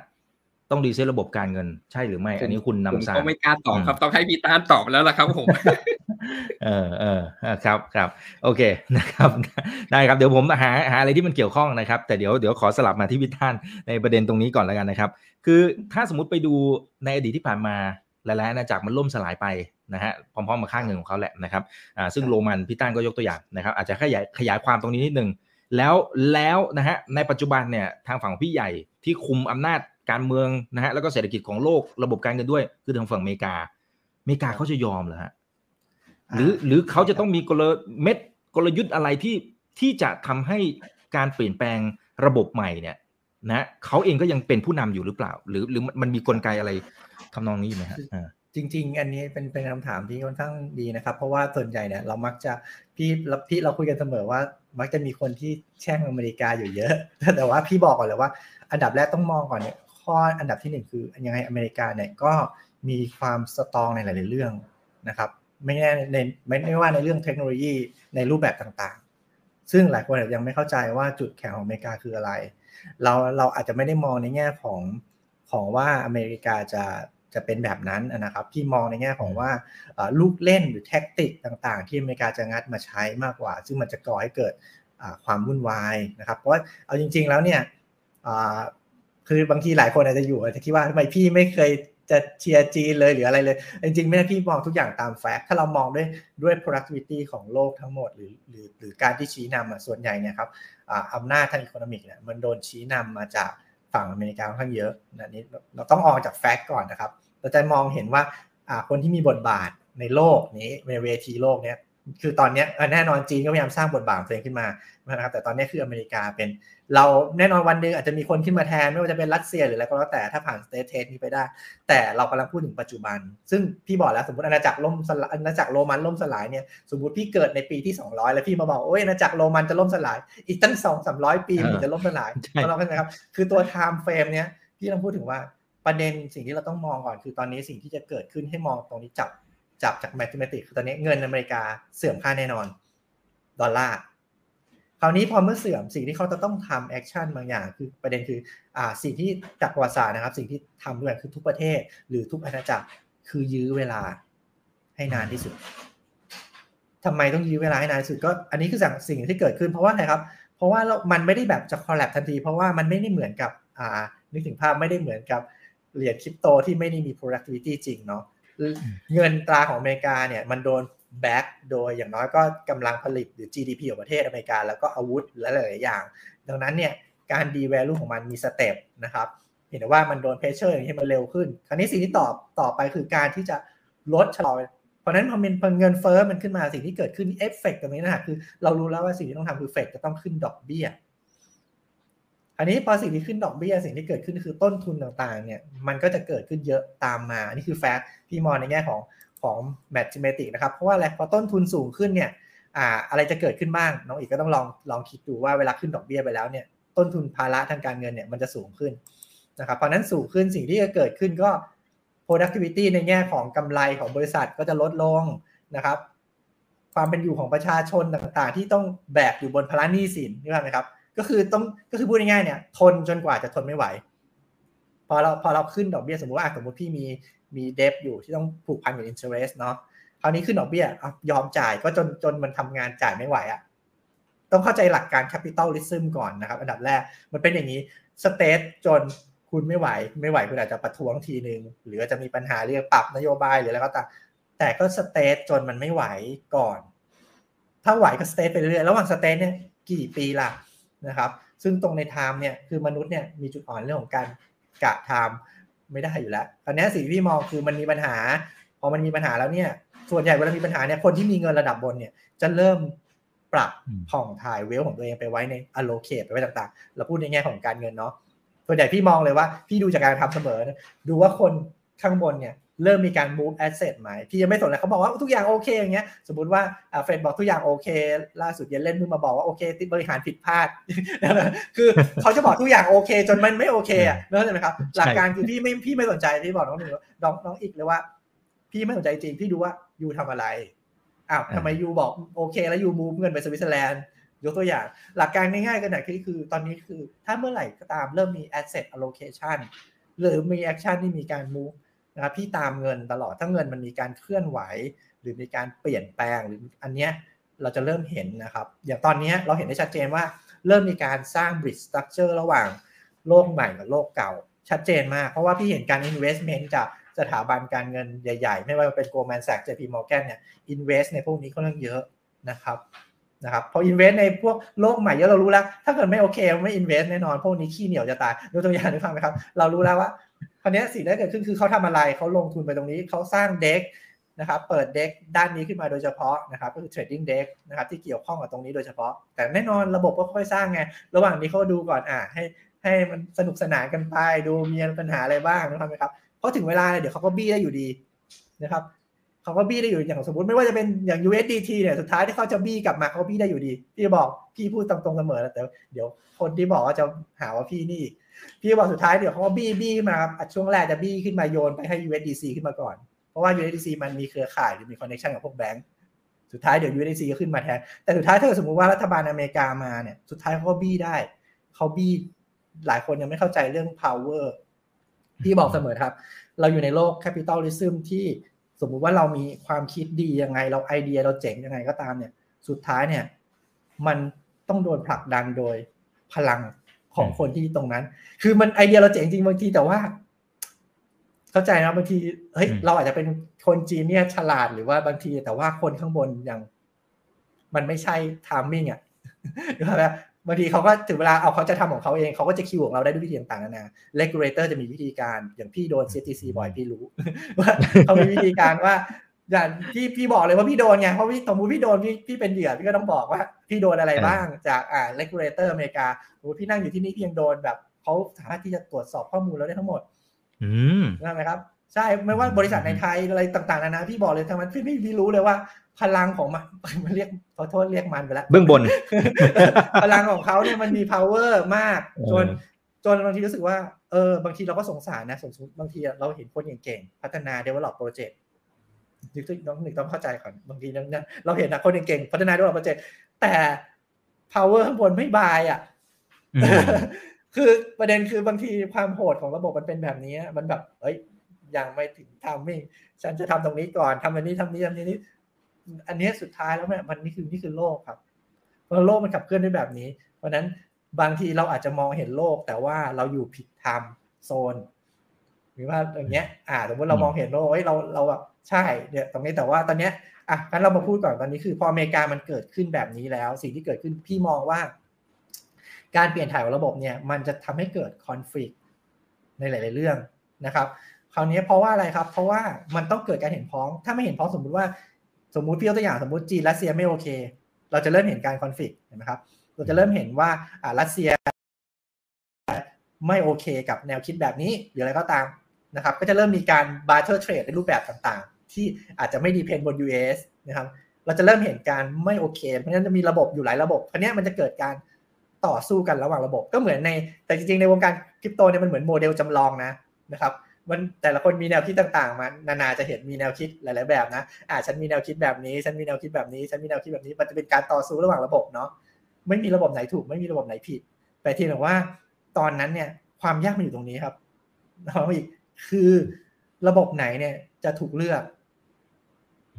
อันนี้มันแต่ว่าพี่ก็พอเราเห็นเงินเฟ้ออย่างเงี้ยในประวัติศาสตร์เราจำเป็นต้องเลือกคือคือถ้าเราถ้าเราไม่อยากรับรับผลการสมมติพี่พี่บอกว่าเออไม่อยากเงินคือพี่บอกเลยว่าเงินเฟ้อเงี้ยทุกคนต้องตระหนัก ต้องตระหนักได้แล้วเพราะว่า devaluation คำว่าตระหนักเนี่ยไม่ได้หมายความว่าหนีไปลงทุนให้มันมีเงินเพิ่มนะคือทำชีวิตเช่น ลดค่าใช้จ่ายชีวิตประจำวันยังไง เพิ่ม skill เรายังไงเพื่อที่ถึงเวลาที่มันวิกฤตเนี่ย เราจะเอาตัวรอดได้ยังไงนึกภาพไหมครับ อันนี้คืออันนี้คือสิ่งที่เกิดขึ้น แต่พี่ในหน้าที่ของบริหารเงิน คนบริหารเงินสมมติ fund fund พี่สมมติว่าไซส์มันใหญ่ เงินจำนวนเยอะ เราไม่สามารถอยู่เฉยๆได้ เราต้องเลือกว่าจะเลือกระบบไหนทำระบบอะไร อันนี้เป็นเรื่องที่ยากมากที่สุดในรอยต่อของประวัติศาสตร์เพราะว่า เรามีโอกาสผิด แต่เราจะไม่ต้อง take action อันนี้ที่พี่เลยบอกน้องอีกว่า คือมันมันเป็นอย่างนี้ ก็ไม่รู้จะตอบ คำถามได้หรือเปล่าแต่ว่าเราเห็นเราเห็นคนที่เราเกี่ยวข้องในวงการทุกคนเนี่ยเชื่อมต่อแล้ว ใช่แต่ทุกคนก็คิดเป็นมุมมองของทุกคนทุกคนก็อาจสมมติว่าฉันมี connection ที่ JP Morgan เขาเห็นทำแบบนี้ฉันทำแบบนี้เขามี connection ที่ Goldman Sachs เขาทำแบบนี้ฉันทำแบบนี้ แต่พี่ไม่รู้ว่าใครคือผู้ถูกเลือกไงอืมอืมครับอ่าเพราะฉะนั้นเราเราต้องตามไปเรื่อยๆนะครับใช่เรื่องเรื่องพวกนี้มันมันอยู่ในช่วงการเปลี่ยนแปลงนะครับเออคุณธนเดชก็เลยบอกงี้ครับ พี่หนึ่งอย่างนี้มันเข้าทาง Bitcoin Standard เลยหรือเปล่าครับในประวัติศาสตร์การเงินมันต้องไปทางนั้นหรือเปล่า คือผมผมผมเองต้องบอกอย่างนี้นะครับ ว่าผมให้เห็นภาพอย่างนี้กันแล้วกันนะครับ ว่าคือแบบเรื่องบิตคอยหรือ หรือจะเป็น Ethereum หรือจะเป็นเหรียญอะไรก็ตามแต่นะครับ ผม คือผมให้เห็นภาพอย่างนี้ผมผมมองว่าเป็นคล้ายๆศาสนาครับ ศาสนาบางศาสนาก็เป็น state sponsor หมายความว่ายังไงเป็นศาสนาที่ รัฐณช่วงเวลานั้นให้การสนับสนุนหรือจริง ๆ แล้วคือรัฐมีส่วนในการสร้างศาสนาตัวนั้นขึ้นมาซะด้วยซ้ำนั่นนะครับผมแต่ว่าก็มีบางศาสนาครับที่ไม่ได้ขึ้นอยู่กับรัฐ เพราะว่าคือเขาอาจจะใหญ่มาก ง่ายที่สุดก็คือที่เราเห็นนะครับศาสนาคริสต์ตรงนี้ไม่ได้ขึ้นอยู่กับประเทศไหนเลยณปัจจุบันนะครับ ผม เพราะฉะนั้นแล้วครับคือถ้าเราเอาแนวความคิดตรงนี้มาดูว่า เอ๊ะขนาดศาสนาก็มีอยู่สองประเภทนะ ที่ ขึ้นอยู่กับประเทศกับไม่ขึ้นอยู่กับประเทศนะครับ ผม เพราะฉะนั้นแล้วเนี่ยคือถ้าเรามาดูนะครับ เราก็จะมองว่าคือเอ๊ะบิตคอยเนี่ย มันจะเป็นแบบศาสนาคริสต์ได้หรือเปล่า ที่ไม่ขึ้นอยู่กับประเทศไหนประเทศหนึ่งเลยนะครับผม หรืออาจจะมีเหรียญส่วนอื่นที่สุดท้ายต้องมาอย่างเช่นไทยบาทดิจิตอลนะครับ ก็คือชัดเจนครับว่าเป็นเหรียญที่ขึ้นอยู่กับประเทศไทยแน่ๆแบบนั้นนะครับ ผม อันนี้คือผมให้เห็นภาพว่าก็คือเอ่อจะเป็น Bitcoin Standard ได้หรือเปล่าเนี่ย ก็ ผมไม่ได้บอกว่าคือเป็นไม่ได้หรือเป็นได้นะครับ แต่ผมแค่มองว่าคือเราอาจจะต้องดูกันถัดไปเรื่อยๆเลยครับ ว่าคือสุดท้ายแล้วมันจะใหญ่ถึงขั้นนั้นได้ยังไง ได้ได้ได้แบบนั้นหรือเปล่านะครับ ผมแต่ผมก็ไม่ฟันธงเหมือนกันว่าคือได้หรือไม่ได้นะครับ ผม อืมครับ แต่ด้วยด้วยคุณสมบัติของของบิตคอยเองครับอ่าพี่หนึ่งนะฮะทั้งการที่เป็นแบบ decentralized นะครับอะไรต่างๆนะครับแล้วก็มีจำนวนจำกัดอะไรว่าไปจริงๆเราเคยคุยกันหลายรอบแล้วนะครับ แต่ด้วยคุณสมบัติตรงนี้เนี่ย เราสามารถฟันธงได้เลยไหมครับว่าณตอนนี้ที่เราเห็นเนี่ย นะที่เราเห็น ecosystem ที่เกี่ยวข้องกับการเงินทั้งหมดเนี่ยบิตคอยคือตอบโจทย์ แล้วแล้วอาจจะยังไม่สามารถที่จะมีแบบประเภทเทคโนโลยีใหม่ๆ ที่จะมาแทนที่ได้ณเวลานี้นะ อนาคตเราไม่รู้เราสามารถพูดอย่างนี้ได้ไหมครับเอ่อผมผมมองว่าคือบิตคอยยังณปัจจุบันเลยนะครับ ยังใหญ่ไม่พอต้องบอกว่าคือผมไม่ได้บอกไม่ไม่ใหญ่นะครับ แต่ว่าคือถ้าไปเทียบกับ อ่าสิ่งอื่นแล้วครับหมายความว่าคือถ้าถ้าเราออกจากโลกคริปโตไปก่อนนะครับไปดูพวก fixed income ไปดูในส่วนของบอลไปสุไปดูพวกหุ้นกู้อะไรก็ตามแต่ตรงนั้นคือมันมันยังเล็กอยู่แม้กระทั่งเทียบกับทองคำเองก็ยังถือว่าเล็กอยู่ตรงนั้นนะครับผมเพราะฉะนั้นแล้วครับคือผมมองก็คืออ่าด้วย sizing มันยังไม่ใหญ่ พอมันไม่ใหญ่แล้วเนี่ยครับคือผมเองก็ก็บอกไม่ได้ครับว่าคือสุดท้ายแล้วคือ มันจะกลับขึ้นไปเหมือนกับคือมันเติบโตมากจนไปเทียบเท่ากับอ่าเขาเรียกครับ พวกตลาดอ่าพันธบัตรหรือเปล่า อันนั้นคือคือเหมือนกับว่าคือผมผมเห็นเคสอย่างนั้น แต่ว่าคือ ถ้าเราพูดถึงณปัจจุบันคือความเป็นไปได้ทุกคนอาจจะบอกว่าคือ อยากให้มันเป็นอ่าเป็น currency reserve ของของประเทศใหญ่ๆซะด้วยซ้ำนะครับผมอันนี้คือเป็นความต้องการของเรา แต่ในความเป็นจริงแล้วคือ เราไม่รู้ว่ามันจะเกิดขึ้นเมื่อไหร่ แต่ทุกคนก็อยากให้เป็นแบบนั้นครับ อืมพี่ต้านคิดว่าเป็นไปได้ไหม เป็นไปได้ไหมครับ ที่ที่บิตคอยจะมาตรงนี้ เพราะว่าอะก็เราบอกว่ามีเรื่องเงินเฟ้อทำให้เงินที่เราใช้เงิน fiat ที่เราใช้กันอยู่ มันก็ devalue มันก็อ่อนค่าไปเรื่อยๆ ก็ทางฝั่งบิตคอยเขาเลยดีไซน์มานะเพื่อที่ปิดจุดอ่อนเหล่านี้นะแต่พี่หนึ่งบอกเอ้ยไซส์มันยังไม่ใหญ่พอ ในมุมต้านเป็นไงตอนเราเห็นพี่ต้องพูดถึงเรื่องของเทคโนโลยีก่อนนะครับคราวนี้คือเทคโนโลยีตัวเทคโนโลยีเนี่ยครับในในโลกเรามันมีหลาย layer มากแต่สิ่งที่เกิดขึ้นพี่เดี๋ยวพี่จะยกยกตัวอย่างแล้วกันนะครับ บางทีเราความเข้าใจเนี่ยเรามองว่า อย่างเช่นเทคโนโลยีที่เราใช้อยู่ ไม่ว่าจะเป็นโทรศัพท์มือถือรถไฟฟ้าเนี่ยเป็นเทคโนโลยีเมื่อกี่ปีที่แล้วหลายคนต้องเข้าใจเทมว่าเทคโนโลยีก่อนบางทีนะครับบางทีเราบางทีเราสมมติว่าการที่เราได้แบบสมมติการที่เราไม่ได้ไปเจอคนเก่งๆแล้วได้เห็นว่าเทคโนโลยีนี้มันมันมีพัฒนามาพี่ยกตัวอย่างอย่างเช่นเทคโนโลยีการโอนเงิน เราอาจจะรู้สึกว่าเรารู้จักแค่สวิฟนะครับรู้สึกว่าเฮ้ย SWIFT มันช้าหรือมันอะไรก็ตาม แต่พี่บอกว่าจริงๆเขามีเทคโนโลยีที่ layer ที่มันไวกว่านี้ไหมมีมาตั้งสามสิบสี่สิบห้าสิบปีที่แล้ว ที่เรียกว่า Fedwire คราวนี้ทำไมครับ คือคราวนี้เราพี่กำลังเปรียบเทียบก่อนนะครับว่า Fedwire นี่คือโอนเงิน real-time นะ แต่เป็นเทคโนโลยีที่ใช้ระหว่างธนาคารที่ลิงก์เครือข่ายกับ Fed เท่านั้น แต่ถามให้คนทั่วไปรู้ไหมไม่รู้ เพราะคนทั่วไปรับรู้แค่ SWIFT จริงไหมครับคราวนี้พี่ระเบิดเพราะอะไรทำไมทำไมสมมติว่าพี่เป็น fund พี่ใช้เครือข่ายเงินพี่โอน Fedwire ปุ๊บโอนไปปุ๊บจากรูฮ่องกงปุ๊บถึงอเมริกาเลย เรียบร้อยออฟเซ็ต เป็นเป็น real-time offset นะครับถามแล้วถามว่าเทคโนโลยีนี้ต่างอะไรกับการโอนแบบ Ripple หรือ XRP หรืออะไรก็ตามที่บางคนบอกเฮ้ยโอนแล้วเร็วเร็ว แต่อย่าลืมว่าอันนี้มันเกิดขึ้นเมื่อ 30 ปีที่แล้ว แต่มันไม่ได้ public ออกมาใช้ ก็เหมือนกันเหมือนกับอินเทอร์เน็ตเมื่อก่อนก็อยู่ในห้องแลบอะไรก็ตามที่พี่กำลังเปรียบเทียบว่าเทคโนโลยีมันมีหลาย layer มาก layer ที่ public ออกมาแล้ว กับ layer ที่ unpublic อันอันนี้คราวนี้พอเปรียบเทียบถามพี่เรื่องเทคโนโลยีเนี่ยจริง ๆ เราอาจจะเรามีความรู้คือจริง ๆ พี่ไม่กล้าจะบอกเพราะพี่ไม่ได้เป็นคน genius้านเทคโนโลยีขนาดนั้นนะครับ แต่พี่ตอบในแง่ของเช่น ยกตัวอย่างเช่นพี่ทอ่าทำโครงสร้าง fund เราเจอ mathematic เราเราเจอโครงสร้างทางคณิตศาสตร์ที่เฮ้ยมันมีคณิตคนที่คิดได้ขนาดนี้เลยเหรอนึกภาพไหมแต่ว่าโอเคในมุมมองเราเราคิดว่าตอนนี้มันคือสุดยอดแต่นั้นในสิ่งที่เกิดขึ้นว่าคำว่า แต่แต่ในมุมมองถ้าที่มันมองอะบิตคอยเนี่ยจะยังคงเป็น tool ที่ที่ต้องใช้เพราะว่าเราดูจากอะไรครับสิ่งที่พี่ดูพี่ดูจาก action อย่างเดียว แต่ถ้าถามพี่เรื่องเทคโนโลยีพี่บอกแล้วพี่ความสามารถตรงนี้พี่น้อยกว่าน้องหนึ่งแน่นอนในเรื่องเทคโนโลยีเพราะพี่ไม่ได้มาสายเทคโนโลยี แต่พี่ตอบในแง่ของว่าอ่าคนที่ดูว่า fact แล้วก็คนที่แบบนึกภาพไหมเราเป็นเราเป็นสาย math เราก็ดูว่าเฮ้ยใช่เราเราดูว่าอ้าวเฮ้ยเมื่อก่อน you สามสิบปี you ทำได้ขนาดนี้ แล้วตอนนี้ you ทำได้ขนาดไหน อาจจะพี่ยกตัวอย่างอย่าง SWIFT กับ Fedwire ทำไม you ต้องแยกโครงสร้างระหว่างสองส่วนนี้ให้เราใช้ ก็เหมือนกันหลักการของของระบบปกครองโลกมันเป็นแบบนี้อยู่แล้ว ไม่ได้พี่ไม่ได้พูดให้ดู dark นะโลกคือมันเป็นมีสอง layer อยู่แล้ว layer เหมือนทางด่วนกับทางปกตินะครับนะครับทำไมเราใช้บนทางที่มัน traffic ขนาดนี้นะครับนะครับ คราวนี้เช่นเดียวกัน คราวนี้ตัวบิตคอยเนี่ยถ้าพูดในแง่บิตคอยพี่มองว่ามันเป็น tool ในการที่เราอยู่ในเกมการเงินเนาะ นะครับเราจะเห็นว่า CME หรืออะไรก็ตามเนี่ยออก derivative ของตัว Bitcoin กับ Ethereum ออกมานะครับคราวนี้ทูตัวนี้ใช้อะไร ในแง่ของของของของ move หรือของกองทุนทั้งหลายเนี่ยใช้ในการดึง productivity ของแต่ละประเทศ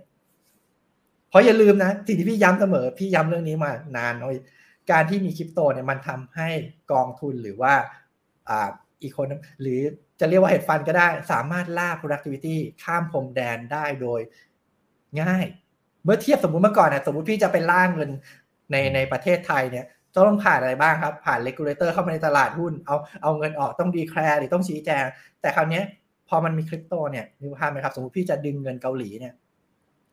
พี่จะล่าเงินเกาหลี พี่ใช้ tool ผ่าน derivative มันง่ายมาก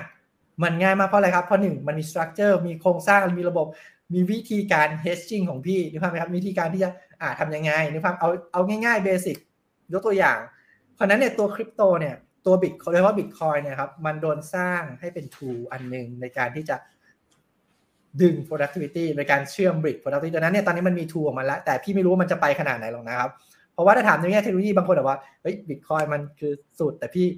ไม่รู้เพราะว่าพอเราเจอคนที่สุดกว่า หรือเจอคืออย่างตอนนี้พี่ก็ยังไม่รู้เลยว่ามิชรี่ว่าคนที่สร้างคือใคร คืออันดับแรกเนี่ย คือตราบใดที่พี่ไม่รู้ว่าคนที่ทำคือใครหรือยังไงนะครับ คือ คือมันมันมันเหมือนหนังสตาร์วอลเกินไปอะคือนะคือสิ่งที่เกิดขึ้นคือ โอเค ทุกอย่างมันมันมันดีอะครับ ทุกอย่างมันมันดูแบบดีมาก ซึ่งซึ่งโดยตัวระบบมันโอเคนะ มันมันเหมือนกับว่ามันมันมันมีทางเลือกใหม่ให้เรา ดังนั้นพี่มองว่า อ่าด้วยด้วย tool ด้วยด้วย regulator ที่ออกมาเนี่ย มันก็ยังเป็นเครื่องมืออยู่ครับ แต่ถามว่ามันจะไปถึงจุดนั้นไหมเนี่ย ไม่มีใครตอบได้เลย เพราะว่ามันก็อยู่ที่ว่าเขาจะโอเคกับ tool ตัวนี้ไหม แต่จากประวัติศาสตร์แล้วโดย regulator เนี่ยถ้าเข้ามา control เครื่องมือตัวไหนเนี่ยเครื่องมือตัวนั้นน่าจะยังต้องใช้งานอยู่ เพราะมัน access ถึง productivity ของของมนุษย์ทุกๆ คนนะครับอันนี้พี่ตอบในแง่ของ tool financial tool นะนะครับเพราะว่าอ่าโอเค ทุกคนมาเข้ามาเทรดบิตคอยอ่าพี่ทำงานเป็นวิศวกรทำงานเป็นแพทย์ พี่เข้ามาเล่นบิตคอยเทรดซื้อขายบิตคอยได้ง่าย เชื่อมต่อกับ derivative มันง่าย เพราะนั้นการที่พี่จะดูดเงินของคนที่อ่า คนทั่วไปที่มี productivity มาเนี่ยผ่านคริปโตเนี่ยมันง่ายมากเลย มันเร็ว มันเร็วกว่าเมื่อก่อน คือพี่มองว่าตรงเนี้ย คือจริงๆ เมื่อก่อนก็จะแบบรู้สึกว่าพี่พูดเรื่องนี้ไปมันอาจจะดูนี่ แต่พี่มองว่าถ้าไม่มีการให้ความรู้เนี่ย เราจะสูญเสีย productivity ผ่านพรมแดนประเทศง่ายมากเลย อันนี้คือสิ่งที่พี่พยายามพี่เตือนมาตลอดว่า คือข้อดีของมันเนี่ย ดีมากเพียงแต่ว่าเราต้องให้ความรู้มัน คือข้อดีเนี่ยถ้าเราใช้มันเป็นประโยชน์ เช่น เราลิงก์พวก บล็อกเชนกับแอสเซทจริง เราลดการทำงานลงเราทำทุกอย่างเนี่ยทุกอย่างมันจะลดขั้นตอนประหยัดต้นทุนไปได้เยอะมากเลย เพียงแต่ว่าเราต้องให้ความรู้ด้วยว่า productivity ของเราเนี่ย การที่เราจะไปไปบายอะไรสักอย่างเนี่ย มันไปง่ายเลยนะ พอเป็นพอเป็นเรื่องของตัวเนี้ย มีความแบบเป็นคริปโตนะบูธอะคือแป๊บเดียวเนี่ยแทนที่ไปอยู่ที่ที่ไหนไม่รู้ด้วยนะครับ คือหลักการง่ายๆเลยเพราะนั้นนั่นคือหลักการคือเพราะนั้นเนี่ยมันคือสงครามล่า productivity แบบ สงครามข้ามพรมแดนแล้วตอนนี้ครับ นี่คือหลักการอยู่ดาร์กไปใช่ไหมอ่าแต่แต่เข้าใจนะครับเข้าใจนะครับ หลายคนบอกว่าพี่ต้านพูดได้ตามความเป็นจริงนะครับนะฮะโอเค ขอบคุณมากผมไม่รู้ตอบเลยหรือเปล่าว่าบิตคอยน์ก็คืออาจจะก๊อปปี้เป็น tool ส่วนหนึ่งพี่ก็พี่ก็ไม่กล้าฟันธงแต่ว่าในมุมมองพี่คือน่าจะเป็น tool ระยะยาวในการหาเงินไปได้เรื่อยนะครับอืมครับโอเค ขอบคุณมากนะครับ โอเค คุณลีโอนะฮะคุณลีโอบอกว่าตอนที่รีเซ็ตเนี่ย พี่ๆเนี่ยคิดว่า feeling มันจะเหมือนกับปี 1971ไหมนะที่ถอดทองคำออกจากไอตัวไอสมัยเบทเทนวูดอะนะฮะมันฟีลลิ่งประมาณนั้นไหมฮะมันจะเกิดการเปลี่ยนแปลงแบบปุ๊บปุ๊บอะไรอย่างเงี้ยนะฮะที่หนึ่งว่าไงฮะจริงจริงๆช่วงนั้นคือ จริง ๆ ช่วงนั้นคือมันไม่ใช่แบบ อยู่ดีๆเขามาประกาศนะครับ มันมีมันมีอะไรมาก่อนอยู่แล้ว คือที่ฝรั่งเศสเห็นอยู่แล้วว่าคือมันไม่แมชกับกับเหมือนกับเขาเขาคือฝรั่งเศสเห็นอยู่แล้วครับ ว่าคือ ก่อนประกาศซะด้วยซ้ำว่าคือมันมีเหตุการณ์ที่มันตัวเลขมันไม่เหมาะมันมันไม่แมชกัน ก็เลยบอกว่าคืองั้นงั้นขอขอคืนก่อนได้ไหมแต่ได้ข่าวว่าไม่ได้นะครับคือคือสุดท้ายก็คือค่อยมาประกาศว่าคือ เออ เราไม่ได้เราไม่ได้เพกแล้วคือเหมือนกับเราไม่ได้มีทองคำแล้วคือ เหมือนกับทุกอย่างมันจะมีมันไม่ใช่แบบอยู่ดีๆแบบหน้ามือเป็นหลังมือครับผมก็ยังยืนยันนะมันมีเหตุมาก่อนอยู่แล้ว สักระยะหนึ่ง นะครับผมเพียงแต่ว่าคือคนบางส่วนอาจจะยอมยังยอมรับไม่ได้ กับกับสิ่งที่ตัวเองรู้อยู่แล้วครับด้วยกัดฟีลลิ่งรู้อยู่แล้วว่าคือมันจะเกิดแต่แต่แบบอีกอีกสมองฝั่งหนึ่งก็มองว่าคือเอ้ยมันไม่เกิดหรอกยังยังเหมือนกับว่าขัดกันเองอยู่ ยังไม่ยอมรับจนกว่า แม้กระทั่งต่อให้มันเกิดขึ้นจริง ๆ แล้วก็จะมีคนบางส่วนที่เลือกที่จะเอ่อเข้าเรียกครับ มองเห็นความจริงแตกต่างไปก็ได้นะครับผมเหมือนกับที่มีการเลือกตั้งหลาย ๆ ที่ทั่วโลกแล้วคือสุดท้าย เขาเรียกว่าครับต่อให้คนที่เราสนับสนุนแพ้ไปก็ก็ยังมีหลาย ๆ คนที่เลือกที่จะเบรนความจริงครับแบบเขาเรียกว่าครับทำทำความจริงให้เป็นอีกฝั่งหนึ่งเพื่อให้ตัวเองสบายใจก็มีเหมือนกันนะครับผมก็เลยบอกว่าคือ เรื่องพวกนี้มันมันพูดยากตรงที่ว่าคือ มันไม่คงไม่ได้เป็นหน้ามือหลังมือขนาดนั้นครับ มันมันมีมาก่อนอยู่แล้วเพียงแค่ว่าคือเราจะรับมือกับมันยังไง หรือหรือจะใช้ข้อมูลตรงนั้นไปทางไหนมากกว่าครับ อืมครับ มีท่านหนึ่งบอกว่า เอ๊ะตอนนี้ราคาคริปโตเนี่ยมันล่วงทั้งแผงเลยนะฮะจริงๆณเวลาที่เราคุยอยู่ก็ก็ล่วงอยู่นะครับนะทีนี้ก็บอกว่าความมั่นใจในเทคโนโลยีเนี่ยจริงๆมันแปรผันตามราคาหรือไม่นะฮะเออคือความหมายก็คือว่าคือก่อนหน้านี้เนี่ยทุกคนดูเหมือนจะมั่นใจอะนะแบบว่าโอ้เนี่ยเทคโนโลยีบิตคงบิตคอยทุกสิ่งทุกอย่างเนี่ยมันกำลังจะมาเปลี่ยนโลกนะแต่พอราคามันล่วงลงมา มันทำให้ความมั่นใจของคนโดยภาพรวมๆเนี่ยมันหายตามไปด้วยไหม มีส่วนผมว่าผมว่าก็มีส่วนนะครับ คือคืออย่างนี้นะครับ คือถ้าในมุมมองของผมนะครับ คือถ้าราคามันขึ้นไปเรื่อยๆนะครับ มันจะทำให้คนเนี่ย เชื่อง่ายมากขึ้น trust ง่ายมากขึ้นนะผมอันนี้คือเงี้ยอันนี้คือประเด็นที่ผมเจอมาเลยครับ เพราะว่าพอพูดอะไรคนก็จะเชื่อครับ เพราะมันขึ้นแล้วทุกคนได้ได้ประโยชน์เต็มๆแต่ว่าถามว่าคือมันเป็นสิ่งที่ถูกต้องหรือเปล่า ผมเองก็ต้องบอกว่าคือมันก็ไม่ใช่ร้อยเปอร์เซ็นต์นะครับ ผมเพราะว่าการที่ เราเชื่อโดยที่เราไม่ไม่ verify หรือไม่ศึกษาเพิ่มเติมเลยสุดท้ายคือ มันก็เป็นการที่เราขึ้นไปอยู่ข้างบนสูงแต่ฐานเราไม่แน่นนะครับ ผม เพราะฉะนั้นแล้วก็คือการที่มันราคามันลงมาจริง ๆ แล้วคือในมุมมองของคนที่เป็นคนแบบที่อยู่ในในโลกคริปโตเองนะครับ ที่เหมือนกับเป็นคนนักพัฒนาหรือเป็นบิลดเออร์เลยครับ ชอบซะด้วยซ้ำนะครับ ผมเพราะว่าคือเหมือนกับว่ามันทำให้คนเนี่ยครับ ทั่วไปเนี่ยที่สนใจในคริปโตนะครับ กลับมา กลับมาในโลกของความเป็นจริงมากขึ้น ว่าคือ เอ๊ะโปรเจกต์นี้มันทำอะไร โปรเจกต์นี้มันสร้าง อย่างที่พี่ต้านบอกครับมันสร้าง productivity อะไร แล้วทำไมราคามันมันแมชกับตัว productivity ที่มีหรือเปล่า หรือที่ผ่านมามันเป็นแค่การ hype หรือ FOMO FOMO เท่านั้นที่แบบราคามันจะขึ้นแล้วต้องรีบซื้ออะไรตรงนั้นนะครับผมซึ่ง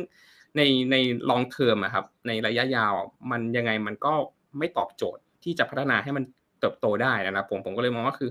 ตัวเนี้ยมันมันเป็นเรื่องที่ที่ที่ดีครับในในส่วนของตัวราคาที่ลงมา แต่ผมผมก็ไม่ได้บอกว่าคือผมมาซ้ำเติมกับคนที่ลงทุนไปนะครับผมให้เห็นภาพอย่างเงี้ยว่าคือ ในเชิงมุมมองของบิลดเออร์เองก็ก็มองว่าคือให้มันลงมาบ้าง เพื่อให้เหมือนก็คือมันมีฐานที่มั่นคง แล้วก็คือเพื่อจะไปต่อได้ในระยะยาวที่สูงขึ้นครับ อืมครับโอเคนะครับเดี๋ยวมีคำถามเกี่ยวกับพวกเอลซาวาดอร์นะครับเดี๋ยวกลับมาอีกทีหนึ่งนะพี่หนึ่งนะครับโอเคเอ่อทีนี้ทีนี้ถ้าย้อนกลับไปที่พี่ต้านบอกไว้ตั้งแต่ตอนต้นนะครับบอกว่าโอ้การเปลี่ยนแปลงในแต่ละอย่างเนี่ยมันมันใช้เวลานะคือเรามาพูดได้นะเวลานี้เพราะมันหลาย ๆ อย่างที่มันเกิดขึ้นในอดีตมันผ่านมาแล้วไง แต่ถ้าเราอยู่ณจุดจุดนั้นเนี่ยโอ้อีกตั้งกี่ร้อยปีอะกว่ามันจะเกิดการเปลี่ยนแปลงเนี่ยเราบางทีเราอยู่นะตรงนั้นเราเราก็เมื่อมองไม่ออกหรอกนะฮะ หรือหรืออีกนัยยะหนึ่งผมไม่แน่ใจว่าโอเค สิ่งที่เรากำลังเห็นว่ามันมีการเปลี่ยนแปลงอยู่เนี่ยครับพี่ตานมันอาจจะอีกร้อยปีก็ได้นะถูกไหมเพราะเราเราไม่มีทางรู้อะและอย่างนี้คือโอเคพี่ต้าน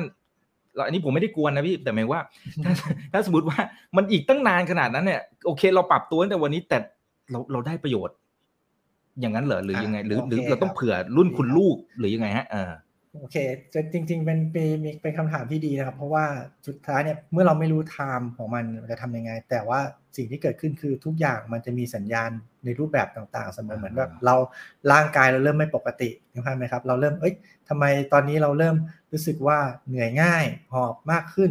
คือทุกอย่างเนี่ยเรามองทุกอย่างเนี่ยมันมีมันมีมันมีข้อมูลของมันส่วนส่วนใหญ่พี่บอกว่าพี่ใช้คณิตศาสตร์เป็นเป็นเบสเนาะไม่ว่าจะเป็นยกตัวอย่างเป็นอย่างเช่น ยกตัวอย่างไม่ว่าจะเป็น ราคา BTC ที่หลายคนคือต้องบอกก่อนอย่างที่บอกครับไปเมื่อกี้ก็ดีนะ เพราะว่าจริงๆ คนส่วนมากมักจะใช้ราคาเป็นตัวตัดสินว่าอะไรโอเคไม่โอเค แต่แต่ในนี้ในแง่ของในแง่ของพัฒนาที่ก็เห็นด้วยนะราคาถูกมันก็หมายว่าเฮ้ยเราเรามีต้นทุนในการพัฒนาที่มันถูกลงนะครับ แต่ว่าจริงๆเนี่ยนี่คือสิ่งที่เกิดขึ้นเพราะว่าคนส่วนใหญ่ที่เข้ามาคริปโต เพราะว่าอะไรซื้อระหว่างขึ้นไม่ได้มีใครเข้ามาเพราะว่า คืออันนี้นี่นี่ปัญหาเพราะเอาจริงๆนะคนที่ถามเรื่องคริปโตเนี่ย ยอมรับตัวเองมาก่อนเลยว่า คุณเข้ามาเก่งกำไร ถูกคือไม่ไม่ได้มาเป็นแบบนักพัฒนาหรืออะไรทั้งนั้นอะคือมาฉันมาซื้อเพราะว่าซื้อสิบขายห้าสิบอ่าถูก อันนี้คือสิ่งที่เห็นก็คือ อันนี้เพราะนั้นนี่คือสิ่งที่เกิดขึ้นในนี่คือหลัก psychology ของซึ่งตรงนี้มันมาต่อจากคำถามน้องอีกที่มาถามพอดี เพราะว่าถ้าตราบใดที่ psychology เราเป็นแบบนี้เราจะมองไม่เห็นแฟกต์เพราะเราจะไปมองผิดจุด มองจุดที่เขาบิวขึ้นมา เพราะนั้นเนี่ย สมมุติว่าเขาบิวอะไรขึ้นมาให้มันดูดี เราก็จะไปสนใจตรงนั้นจริงไหมครับ เพราะว่าเราจะมองที่ราคาว่าเฮ้ยทุกอย่างมันต้องดีขึ้นและดี ลงไม่ดี เราไม่ไม่พอไม่ไม่มองเลยว่าของสิ่งนี้มันดีด้วยเพราะอะไรยกตัวอย่างนะทำไมทำไมของบางอย่างเราถึงมองได้สมมุติเราจะซื้อรถคันหนึ่งเรายังเลือกโหอันแล้วเลือกอีกนึกภาพพี่ย้ำเสมอเนาะเราจะซื้อบ้านหลังหนึ่งบางคนโหไปดูแล้วโดนอีกจ้างคนมาตรวจสอบอุ้ยมันมีรอยรั่วแค่นี้แต่พอซื้อคริปโตกด 2 วินาที ก็บอกว่าดีเงินมีเงินที่เท่ากับบ้านอะ แต่เราตัดสินใจเพียงแค่สองวินาทีไม่รู้จักด้วยว่าใครทำโปรเจกต์อะไรไม่ได้ดูด้วยอะไรว่าคืออะไรตามไปภาพไหมครับ หรือว่าอีลอนมัสทวิตติดเดียวเราก็เคาะเลยไปเลย คือใช่เหมือนเราเราพี่ยกตัวอย่างเราซื้อบ้านหลังหนึ่งเพราะอีลอนมัสทวิตอะไรอย่างเงี้ยนึกภาพไหมคืออะไรอย่างเงี้ยนี่คือการตัดสินใจของเราเนี่ยมันตัดสินใจบนเงินก้อนขนาดเดียวกัน ครั้งหนึ่งมีเหตุผลสุดๆ เลย อีกอันนึงเนี่ยไม่ต้องตัดสินใจอะไรเลย ไม่คือตัดสินใจทันทีเพราะหวังผลประโยชน์เพราะนั้นสิ่งเดียวกันที่พี่จะบอกเลยคือว่า ตรงนี้เมื่อเราเปลี่ยน mindset ตรงนี้ไม่ได้จะไม่เห็นแฟกต์เลยว่าอย่างตอนนี้แฟกต์ที่เห็นคือเงินเสื่อมทันทีสมมติอย่างของเราแปดเปอร์เซ็นใช่ไหมครับ ถามว่าเลขคืออะไรแปดใช่ไหมครับสมมุติว่าเงินเฟ้อทั้งปีแปดเปอร์เซ็นก็คือปีนี้เราขาดทุนไปแล้วแปดเปอร์เซ็นใช่ไหมครับ ตอนอันดับแรกอันดับแรกคือ calculation มาก่อนว่า เมื่อมันหายไปแล้วจะทำยังไง เพราะนั้นสิ่งที่เกิดขึ้นพี่บอกเลยในแง่ในแง่ตรงนี้สิ่งที่จะต้องทำได้คือ เราต้องลดต้นทุนค่าของชีพให้ได้แปดเปอร์เซ็นเหมือนกัน นี่คือ mathematic ขั้นต่ำนะ เพราะนี่คือสิ่งที่ต้องทำทันที นี่คือ fact base ใช่ไหมครับ แล้วบอกเฮ้ยแล้วว่าอันนี้มันยังไม่มาถึงนี่ แต่วันนี้มันมันมาถึงแล้วคือแปดหรือสิบเปอร์เซ็นต์ตอนนี้ถึงไปแล้ว devaluation ไปแล้ว ประกาศไปแล้ว ซึ่งเขาจะบอกว่าในอนาคตมันจะลดลงเลยก็ตาม แต่ยังไงก็คือตอนนี้แปดแล้ว ภาพไหมครับคือนี่คือ mathematic ที่ออกมา นี่คือโดยทางตัวเลขที่แบบอาจจะมีไม่รู้ปรับแต่งบ้างหรือเปล่าอะไรนึกภาพครับแต่อันนี้คือแปดอะ มันแปดคือมันดี valuation ไปแล้วแปดน้องอีกเขาจะไหมคือมันหายไปแล้วแปดเดย์คนนึงเพราะนั้นแปดหน้าที่ของเราที่ทำวันนี้ได้ที่พี่บอกคือโฟกัสที่ปัจจุบันสุดท้ายเดี๋ยวมันก็ค่อยๆต่อไปถึงตรงนั้นเอง คือวันนี้แปดแต่ว่าปีหน้าอีกแปดอย่างเงี้ยอะโอเคลดอีกแปดโอเค แต่รถพี่เลยบอกว่าโอเคถ้าถ้ามันมาอีกเรื่อยๆก็หาเพื่อนรวยๆไว้ หรือว่าอาจจะต้องหาวิธีการอื่นไปหาพี่ต้านได้ไหมครับนี่แหละ ตอนนี้พี่ก็เกาะอยู่พี่หาเพื่อนเกาะอยู่ไปหาพี่หนึ่งแทนแล้วกันคือเอาจริงๆ นี่คือสิ่งที่เราทำได้คือเราทำจากเดย์วันจากแฟกต์ตอนนี้แฟกต์ตอนนี้เราเห็นอะไรบ้างขึ้นมา ตอนนี้คือเงินเฟ้อดีวาลูแปดเปอร์เซ็นต์เพราะนั้นลดต้นทุนคอสของชีวิต เพราะว่า purchasing power เราหายไปแล้วแปดเห็นไหมครับ เราไม่ต้องรอ ไม่ต้องรอถึงวันนั้น แต่คนส่วนใหญ่มักจะรอถึงวันนั้น แต่ไม่สนใจข้อมูลในปัจจุบันที่เห็น นี่คือสิ่งที่เกิดขึ้น นี่คือสิ่งที่ย้ำเสมอว่าปัจจุบันนี้มีข้อมูลอะไรบ้างที่เป็นแฟกต์หยิบออกมาเลย โอเคนะ งั้นฉันต้องตั้งแล้วว่าฉันจะลดค่าของชีพลงสิบเปอร์เซ็นต์เพื่อนชวนไปเที่ยวเออเนี่ยจากเดิมเราต้องไปดูหนังอ่าพันพันในงบต่อเดือนแต่ว่าขอเหลือเก้าร้อยนะเดือนนี้ดูหนังถูกไหมครับ อ่า ถ้าสมมติว่า สิ้นปีกลายเป็นสิบห้าก็ก็ต้องลดลงไปอีก อาจจะแบบอ่าหางานพิเศษเพิ่มขึ้นไหมหรืออะไรก็ตามนี่คือสิ่งที่พี่จะสื่อครับ ถ้าเราทำตัวเลขแบบนี้ไปเรื่อยจนถึงวันหนึ่งที่มันไปจริง ระหว่างนั้นเนี่ยเราก็รอดอยู่แล้วเพราะว่าเราทำไปเรื่อยแบบนี้เก็บทุกวัน แต่คนที่ไม่รอดคือเหมือนกับเพิกเฉยจนเราเป็นโรคหัวใจอะครับ หรือเป็นโรคอะไรบางอย่างคือไม่ได้มีการตรวจสุขภาพเลย ทุกวันทุกวันอะแปดก็แปดดิก็แค่แปดนี่เดือนหน้าปีสมมติปีหน้าอีกแปดก็เป็นสิบหกสมมุติเนี่ยครับอะก็แค่ก็แค่อีกแปดนี่ ถัดมาเรื่อยๆ สุดท้ายเนี่ยวันหนึ่งมันทบทบทบไปเรื่อยก็ไม่ไหวกว่าจะรู้ตัวอีกทีหนึ่งโคม่าแล้ว อันนี้คือสิ่งที่เกิดขึ้น อย่างเช่น สมมุติว่าเราอยู่ในสมมุติเราจะเห็นว่าเราอยู่ในประเทศที่มีค่าเงินเฟ้อสูงสมมติ double digit เนี่ยถึงได้ที่พี่กังวลหรือถ้ามีเลข double digit ยกตัวอย่างมีหลายประเทศสมมติว่าจะเป็นตุรกีเลยก็ตามหรือมันจะเกิดขึ้นมาเนี่ยพี่ภาพว่าคือสิ่งที่พี่เกิดขึ้น เราจะปล่อยให้เงินกินเราไปอย่างนี้ทุก ๆ ปีไหมถ้าถ้าเป็นคนที่แบบเขาไม่เนยแบบเขาเราบอกเอ้ยทำไงดีเห็นไหมต้องเริ่มคิดแล้วเห็นไหมครับ อันนี้ก็สิ่งที่เราเกิดขึ้นอะมันเริ่มมาแล้วก็ทำไปเห็นไหมครับ ประมาณนี้ครับน้องอีก แต่เราไม่รู้หรอกว่าเวลามันจะวันไหนครับ ครับอ่าขอบคุณมากนะครับอ่าโอเค เดี๋ยวขอดูหน่อยนะครับ นี่นะฮะท่านนี้บอกว่าพี่หนึ่งครับ แล้วมันมีให้เห็นภาพยังไงได้บ้างนะครับ ว่าบล็อกเชนเนี่ยมันจะเอามาใช้ในในระดับประเทศเลยนะฮะแล้วจะมาดิสลอฟเรื่องของ financial system ระบบการเงินในระดับโลก มันจะมาในรูปแบบไหนได้บ้าง อันนี้ขอขยายความหน่อยนะครับ คุณอันได้เลยครับ ก็เห็นชัดที่สุดนะครับ ตอนนี้คือสวิตนะครับ ที่เราใช้เป็น messaging network นะครับ ที่ที่ส่งข้อความระหว่างธนาคารด้วยกันทั่วโลกนะครับผมปัจจุบันเนี่ยเขาเองก็มีการเริ่มศึกษาที่จะเอาเทคโนโลยีบล็อกเชนมาใช้แล้วนะครับผม แล้วก็นอกจากนี้เนี่ยเขาเขายังไม่หยุดอยู่แค่นั้นนะครับ คือเขายังบอกว่าคือเขารู้ว่าคือตอนนี้ประมาณร้อยเก้าประเทศทั่วโลกเนี่ยใช้เทคโนโลยีบล็อกเชน บางส่วนส่วนใหญ่เลยละครับผมในการทำไอตัว CBDC หรือไอตัว government coin ของแต่ละประเทศนะครับผมซึ่งคราวนี้เขาบอกว่าคือเอาอย่างนี้แล้วกัน เดี๋ยวเขาจะทำระบบสวิปของเขาเหมือนเดิมเลยแหละ เพียงแต่ว่าคือให้รองรับ CBDC ของแต่ละประเทศด้วย เพราะฉะนั้นแล้วครับจะเห็นว่าคือแม้กระทั่งระบบสวิปเองเนี่ยก็ยังมีการพัฒนาตัวเอง ในการที่เอาเทคโนโลยี บล็อกเชนมาใช้ แล้วก็คือพยายามที่จะต่อระบบบล็อกเชนที่เป็นเหรียญของแต่ละประเทศนะครับ ตัว CBDC ของแต่ละแต่ละประเทศเพื่อให้สุดท้ายแล้วครับอินฟาทางด้านการส่งเงินตรงนี้ผ่านสวิปเนี่ยทุกคนก็ยังใช้สวิปอยู่เป็นหลัก แต่ว่าคือเทคโนโลยีด้านหลังจะเปลี่ยนไปเป็นเทคโนโลยีที่มีประสิทธิภาพมากขึ้นนะครับผมในส่วนของสวิปนะครับในส่วนของฝั่งรัสเซียเองนะครับ ก็บริษัท เขาเรียกว่าครับ บริษัทที่ชื่อว่า r o s t e c h ครับผมก็มีการทำระบบ settlement เหมือนกับสวิปด้วย แต่ว่าใช้เทคโนโลยีบล็อกเชนเหมือนกัน แล้วก็จุดมุ่งหมายเลยครับ ก็คือว่าเขาเห็นแล้วครับว่าคือตอนที่เขาโดนตัดออกจากสวิปแล้วก็ระบบเก่าที่เขามีนะครับไอตัว SPFS ตรงเนี้ยมันก็เหมือนก็คือคนยังใช้น้อยอยู่เนี่ยนะครับผมเขาก็เลยมองว่าคือถ้าเขาทำระบบใหม่ขึ้นมาแล้วใช้บล็อกเชนเหมือนกัน อาจจะหา partner ได้เยอะขึ้นหรือเปล่า อันนี้ก็ตอบไม่ได้เหมือนกันนะครับผมแต่ว่าคือจะเห็นว่าคือแม้กระทั่งฝั่งรัสเซียเองก็มีการพัฒนาของตัวเองด้วยเหมือนกันนะครับผม อืมครับโอเคนะครับอ่าเดี๋ยวแต่ละท่านจะมีท่านละหนึ่งคำถามแล้วกันนะครับ ไม่งั้นเดี๋ยวมันจะยาวเกินไปนะครับ เพราะโอ้คนถามเข้ามาเยอะมากนะครับ สวัสดี 2,400 ท่านนะยังไงฝากกดไลค์กดแชร์ด้วยนะครับ YouTube อย่าลืม Subscribe กันด้วยนะนะครับ โอเคเอ่อพี่ต้านครับปีท่านหนึ่งเอ่อเดี๋ยวหายไปไหนละมันไหลนะฮะมันไหลนะครับแป๊บหนึ่ง เขาบอกว่าเฟดมีโอกาสที่จะมองหา financial engineering รูปแบบใหม่ ๆ เข้ามา เป็นไปได้ไหม ก่อนหน้านี้มันมี QE นะอ่ามี Q ทง QT คือมันปวดหัวมาก แต่สุดท้ายเขาจะคิดอะไรใหม่ ๆ แล้วมาตอบโจทย์ในโลกยุคเก่าแล้วไม่ให้โลกยุคใหม่มาได้หรือเปล่าโอเคครับ งั้นเราจะมาพูดถึงข้อแบบให้มันชื่นใจบ้างเพราะว่าเปิดมานี่แต่เรื่องแบบ คือจริงเป็นคำถามที่ที่โอเคนะเพราะพี่ได้เข้าไปแบบ จริง ๆ แล้วเนี่ยอ่ามันมันไม่ได้แบบจะดูเลวร้ายดูโหดร้ายหรอกพี่แค่บอกว่าพอเราตระหนักถึงปัญหาเนี่ย พอเรายอมรับปัญหาทุกอย่างมันจะโอเคยอมรับก่อนว่าเอ้ยตอนนี้เออมันมีปัญหานี้นะ มีปัญหานี้แต่มันโลกมันไม่ได้น่ากลัวขนาดแบบ แต่พี่เข้าใจว่าความน่ากลัวมันทำให้หนึ่ง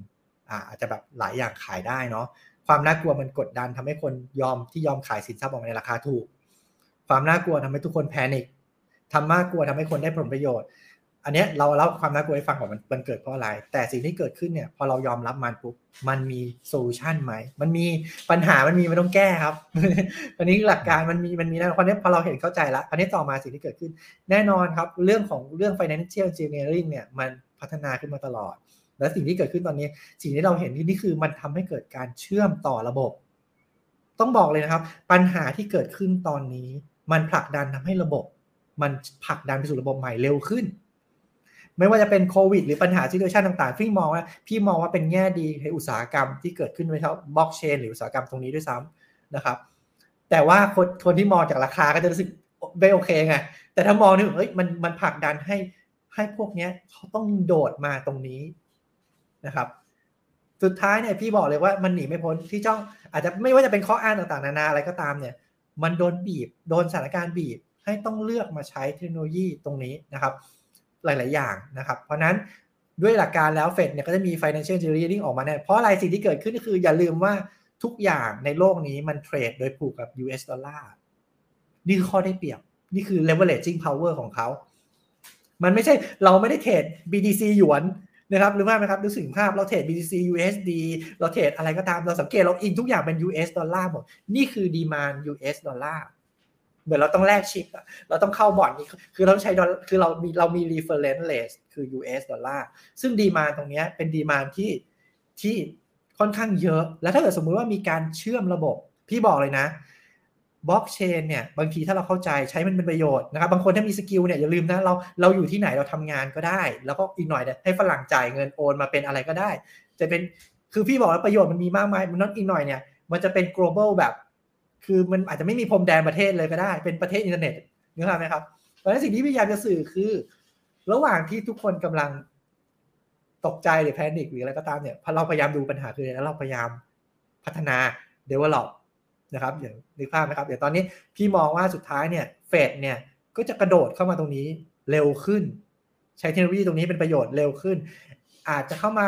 ควบคุม control บางอย่าง เพื่อให้ตัวเองเนี่ยสามารถเก็บ tax ภาษีตรงนี้ได้มากขึ้น ซึ่งตัวนี้ก็จะมีผลกับการที่จะยื้อระยะเวลาของของอเมริกาไปได้อีกระยะหนึ่งเพราะภาษีขณะพี่โดนภาษีเลย พี่ไม่ได้เป็นคนอเมริกันพี่ยังโดนภาษีได้ไงไม่รู้มีนี่คือหลักการพี่มันพี่เชื่อในระบบของอำนาจนิยมข้างบนที่มองไม่เห็นนึกภาพไหมครับเพราะจากที่โดนตัวเองโดนเข้ามานึกภาพไหมไม่ได้เคยอยากจะเป็นเสียภาษีอเมริกันเลย คือนี่คือสิ่งที่เกิดขึ้นมองว่า นี่คือสิ่งที่เกิดขึ้นว่าเขาจะหาวิธีการที่จะใช้เทคโนโลยีเนี่ยในการเข้าถึงนะครับ ซึ่งตอนนี้ leveraging ที่เขามีมันมีผลผลนั้นพี่บอกเลยว่าเป็นไปได้สูงมากครับ แต่จะเป็นรูปแบบไหนอีกเรื่องหนึ่งเนาะอันนี้ก็จะเป็นความสามารถของคนตรงนั้นว่าเขาจะงัดอะไรออกมานะครับ ซึ่งพี่ก็เลยไม่รู้ว่าจะเป็นอะไรแต่ว่ามันก็ต้องมีออกมาครับโอเคนะครับอ่าคุณคริปโตเบกนะครับอันนี้อาจจะเป็นคำถามสุดท้ายสำหรับพี่หนึ่งนะครับ ถ้าสมมุติว่าเราจะเปลี่ยนไปใช้คริปโตแทนเงินปัจจุบันกันจริง ๆ เนี่ยนะพี่หนึ่งคิดว่าระยะเวลาในการเปลี่ยนผ่านจากวันนี้เนี่ย มันอีกสักกี่ปีโอ้นี่ตอบยากเหมือนกันนะโอ้คือคือ ปัจจุบันที่มีข่าวสำรวจออกมานะครับ ทุกคนอยากจะใช้คริปโตในการชำระอยู่แล้วเนี่ยนะครับ ผมชำระค่าใช้จ่ายต่างๆนะครับผมแต่ผมเห็นภาพอย่างนึงครับก็คือ ภายในไม่ภายในหนึ่งปีที่ผ่านมาเนี่ยคือคริปโตมันลงไปประมาณห้าสิบเปอร์เซ็นแล้วนะครับผมมันลงมันลงมันดีวายูชั่นไปเยอะกว่าดอลลาร์แล้วนะครับผมเพราะฉะนั้นคือเอ่อตรงเนี้ย ถามว่าคือเราจะถึงจุดหนึ่งที่ที่เขาเรียกว่าครับ เราอยากจะใช้คริปโตในการชำระแบบใช้ในชีวิตประจำวันเนี่ย ผมมองว่าคือ มีแน่นอนครับ แต่อาจจะไม่ใช่ร้อยเปอร์เซ็นอาจจะเป็นส่วนหนึ่งเหมือนกับคนที่ถือคริปโตอยู่แล้ว เหมือนกับว่าคือไม่อยากจะใช้โดยที่เหมือนกับเขามองว่าคือมันมีอัพไซด์มากกว่าการถือเงินของรัฐบาลนะครับผมเขามองว่าคือถ้ามันถือเงินคริปโตแล้วมันอัพไซด์มากกว่า เขาอาจจะไม่อยากจะใช้โดยที่ไม่จำเป็น เพราะตอนนั้นเขาอาจจะเหมือนว่าคือ ถ้าจำเป็นแล้วค่อยค่อยค่อยแลกออกหรือค่อยจ่ายณช่วงเวลานั้นไปเลย ก็จะมีคนจำพวกนี้เหมือนกันครับ ที่เหมือนก็คือเก็บคริปโตให้มากที่สุดเท่าที่จะมากได้ แล้วก็ใช้คริปโตจ่ายออกไปเมื่อจำเป็นจริง ๆ เท่านั้นผมมองก็คือถึงจุดหนึ่งเขาคนที่มาถือคริปโตเยอะๆจะมีแนวคิดแบบนี้ค่อนข้างที่จะมากทีเดียวนะผมผมมองว่าคือเป็นส่วนมากของคนที่ถือคริปโตระยะยาวเลยด้วยซ้ำนั่นนะครับผม แน่นอนครับคือ Bitcoin maximalist ก็เป็นหนึ่งในนั้นแน่ๆผมมั่นใจครับว่าคือถ้าไม่ถ้าไม่จำเป็นก็ไม่จ่ายออกจริงๆนะครับผมก็ถือบิตคอยน์ไปเรื่อยๆ เพราะฉะนั้นถามว่าคือมีไหมผมว่ามี แต่ว่าอาจจะไม่ใช่แบบร้อยเปอร์เซ็นต์ขนาดนั้นนะครับ ผมเราอาจจะต้องทำใจนิดนึงว่าคือ ไม่ใช่คนที่จะเขาเรียกว่าครับรองรับการขึ้นลงของราคาบิตคอยได้ขนาดนั้นนะครับผมอาจจะมีกลุ่มคนกลุ่มหนึ่งที่ยอมรับได้ในการขึ้นลงแล้วก็ไม่ได้เดือดร้อน แล้วก็คือใช้ด้วยจำนวนที่ เขาเรียกครับ ไม่ไม่ มีเท่าไหร่ก็ใช้เท่านั้น เหมือนก็คือมีเท่าไหร่ใช้จะเป็นเท่านั้นนะครับผม แล้วเขาเขายอมรับความเสี่ยงตรงนี้ได้ ผมมองว่าคือก็มีไม่เยอะครับในคนในโลกนี้ คงไม่ใช่เป็นระดับพันล้านคนแน่ๆครับอืมอืมครับโอเคนะครับ ขอบคุณมากครับ ขอบคุณทั้งสองท่านนะครับเอ่อแล้วก็เอ่อจริง ๆ มีมีหลายท่านอยากจะให้ฝากทิ้งท้ายในมุมนี้ด้วยนะครับว่าถ้าอยากจะประสบความสำเร็จมี career path เหมือนกับทั้งสองท่านเนี่ย มันต้องฝึกยังไงฮะอ่าอาจจะ ปิดท้ายสำหรับน้องๆคนรุ่นใหม่แล้วกันถ้าอยากเก่ง อันนี้ผมแปลใหม่นะ ถ้าอยากเก่งเหมือนมีพี่ทั้งสองคนนะประสบความสำเร็จในสิ่งที่ตัวเองทำอยู่ณตอนนี้เนี่ย ต้องทํำยังไงตั้งแต่วันนี้เลย อ่าเผื่อน้องๆคนรุ่นใหม่เลยนะครับ อ่า ได้ครับที่หนึ่งครับ ก็ที่หนึ่งนี่ก็เป็นแชมป์มาเยอะมากเลยนะถูกไหมตั้งแต่โอ้ไปแข่งนู่นแข่งนี่อะไรเงี้ยเออครับผมผมผมมองว่าคือทำทำอะไรก็ได้ครับที่ที่ตัวเองจะเป็นแบบหนึ่งเปอร์เซ็นของโลกให้ได้ครับ ถ้าไม่เป็นหนึ่งก็เป็นสาม เป็นสามเปอร์เซ็นtop สามเปอร์เซ็นต์ของโลกในใน field นั้นนะครับผม อันนี้ก็คือแบบแบบเอ่อถ้ามองว่าคือถ้าเป็นหนึ่งเปอร์เซ็นต์ไม่ได้นะแต่ผมอยากให้เล็งที่หนึ่งเปอร์เซ็นต์ก่อนนะครับผมเพราะว่าผมมั่นใจเขาว่าคือถ้าทำอะไรแล้วเป็นหนึ่งเปอร์เซ็นต์ของของโลกใน field นั้นนะครับผมยังยังไงก็ประสบความสำเร็จในในเรื่องของตัว career path อยู่แล้วนะครับผมซึ่งการที่จะเป็นหนึ่งเปอร์เซ็นต์ได้นะครับ มันไม่ใช่แค่เรื่องของโชคแค่นั้นนะครับผมมันเป็นเรื่องของเอ่อเขาเรียกครับ discipline เหมือนกับความรับผิดชอบด้วยนะครับ ว่าคือเราทำมาสักพักหนึ่งแล้วคือ ถ้าเรารู้สึกเหนื่อยหรืออะไรแล้วล้มเลิกไปมันมันมันก็เลยมันก็จะไปไม่ถึงนะครับผมผมผมแต่ต่อให้เราไปถึงแล้วคือ ถ้าเราหยุดเราก็จะตกลงมาอีกนะผมผมก็เลยมองว่าคือ ถ้าถ้าทำอะไรก็ตามแต่แล้วเลงไว้คือเราจะเป็นหนึ่งเปอร์เซ็นของฟิลนี้ แล้วก็คือรักษาให้มันอยู่แบบนั้น หรือขึ้นไปเป็นศูนย์จุดหนึ่งเปอร์เซ็นต์ย่างไรก็ประสบความสำเร็จในเรื่องของ career path อยู่แล้วครับ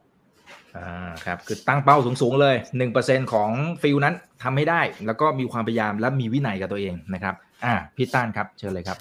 ครับ ก็จริงๆก็ของพี่ไม่มีอะไร เพราะว่าหนึ่งพี่ไม่ได้ไม่ได้เป็นคนเก่งเนาะเพราะสิ่งที่พี่มีก็คือพี่ต้านโอ้โหพี่ต้านไม่เก่งนี่มีคนเก่งไหมเนี่ยแต่ว่า concept ที่พี่ใช้มาตลอดก็คือประเด็นคือ ถ้าสมมุติว่าเราเราเจอสิ่งที่เราอยากทำครับ ก็คือหนึ่ง ต้องตั้งใจมากๆ แล้วก็ต้องอดทนจริง ๆ คือพูดง่ายๆครับ concept ของพี่คือมีความคือมีความสุขบนบนความลำบากให้ได้ มีความสุขบนความเจ็บปวดให้ได้ เพราะว่าทุกอย่างที่เราจะเติบโตมันมันต้องผ่านขั้นตอนมาเยอะมากเลย ถ้าเรามีมีความสุขบน process ระหว่างนั้นไม่ได้เนี่ย เราก็จะไปถึงจุดนั้นไม่ได้นะครับ สมมุติว่าอยากจะเป็นแนวนี้ มันต้องผ่านอะไรบ้าง สมมุติว่าบางคนอยากจะเป็นนักกีฬา ก็ไปดูว่าเราบางคนอยากเป็นนักกีฬาแต่ผ่านความเจ็บปวดตรงนี้บาดแผลตรงนี้ทนไม่ได้อะไรเงี้ย คือถ้าไม่มีความสุขกับตรงเนี้ย เราไม่สามารถเป็นไปได้สำหรับพี่พี่ผ่านความเจ็บปวดมาเยอะนะครับ เพราะเราไม่ได้เก่งเวลาไปอยู่กับฝรั่งเนี้ยเรารู้เลยเราเวลาเราไปเจอคนเก่งกว่าเราเนี่ย เรารู้สึกโหเราพยายามวันนี้ทำไมทำไมแกลบความสามารถมันต่างขนาดนี้ตอนเรานึกภาพนะครับ ตอนนั้น คือสิ่งที่เกิดขึ้นคือ แต่ว่า เราทำยังไงที่จะมีความสุขกับโปรเซสที่เราทำระหว่างเส้นทางที่เราไปถึงจุดนั้นให้ได้ หาตรงนั้นให้เจอครับ ถ้าหาเจอปุ๊บแต่วันดีคืนดี เราก็จะ skill แล้วก็ค่อยๆไปเองแหละอย่าไปโฟกัสที่ว่าว่าต้องแบบต้องไอ้นี่นะให้ให้ happy ไปตาม process ไปเรื่อยๆแล้วก็ แล้วก็สุดท้ายก็จะก็จะไปถึงตรงนั้นนะครับ พยายามตรงนี้ละกันที่ฝากตรงนี้ไว้นะครับ โอ้พอยนี้สำคัญมากเพราะว่าจริง ๆ ทุกอาชีพแหละนะฮะเส้นทางมันยาวไกลนะพี่ต้าน เส้นทางมันโอ้โหมันมาราธอนแบบไกลมากๆเลย แล้วระหว่างทางมันจะต้องมีตัวที่ดึงเราลงมาเรื่อยๆอะมีอุปสรรคอะไรเยอะมากมาย แต่ถ้าเรามีความสุขกับมันอย่างพี่ต้านบอกเออผมว่าเราก็จะค่อย ๆ ไปไปตาม step ของมันแล้วก็ประสบความสำเร็จในวันใดวันหนึ่งไม่พี่จะบอกไม่มีวันไหนที่พี่ไม่ร้องไห้ตอนตอนที่ฝึกฝนนะครับ แต่ว่าเราเรารู้ว่าเราเรายังไงนะครับอ่าเรารู้ว่าเราเราทำอะไรอยู่เป้าหมายของเราคืออะไร เราก็มีความสุขตรงนั้นได้นะครับใช่ครับโอเคขอบคุณมากครับ เต็มอิ่มมาก ๆ เลยนะฮะ ขอบคุณทุก ๆ ท่านที่ยังอยู่กับพวกเราด้วยนะครับ ตอนนี้ 2,500 ท่านนะ ยังไงฝากกดไลค์กดแชร์กันด้วย เป็นความรู้ดี ๆ ที่ทำให้เรานั้นรู้เท่าทันกับโลกการเงินที่เปลี่ยนแปลงไปรวมไปถึงทักษะ การพัฒนาตัวเองด้วยนะนะครับ วันนี้สวัสดีทั้งสองท่านนะครับสวัสดีเพื่อนๆนักลงทุนทุกคนด้วยนะครับฝากกดไลค์กดแชร์กันเยอะๆนะครับ YouTube อย่าลืม subscribe นะครั้งหน้าเป็นเรื่องไหนรอติดตามนะครับ นี่คือไรนาบายอีกบนพดทุกเรื่องที่นักทุนต้องรู้ครับ วันนี้สวัสดีครับ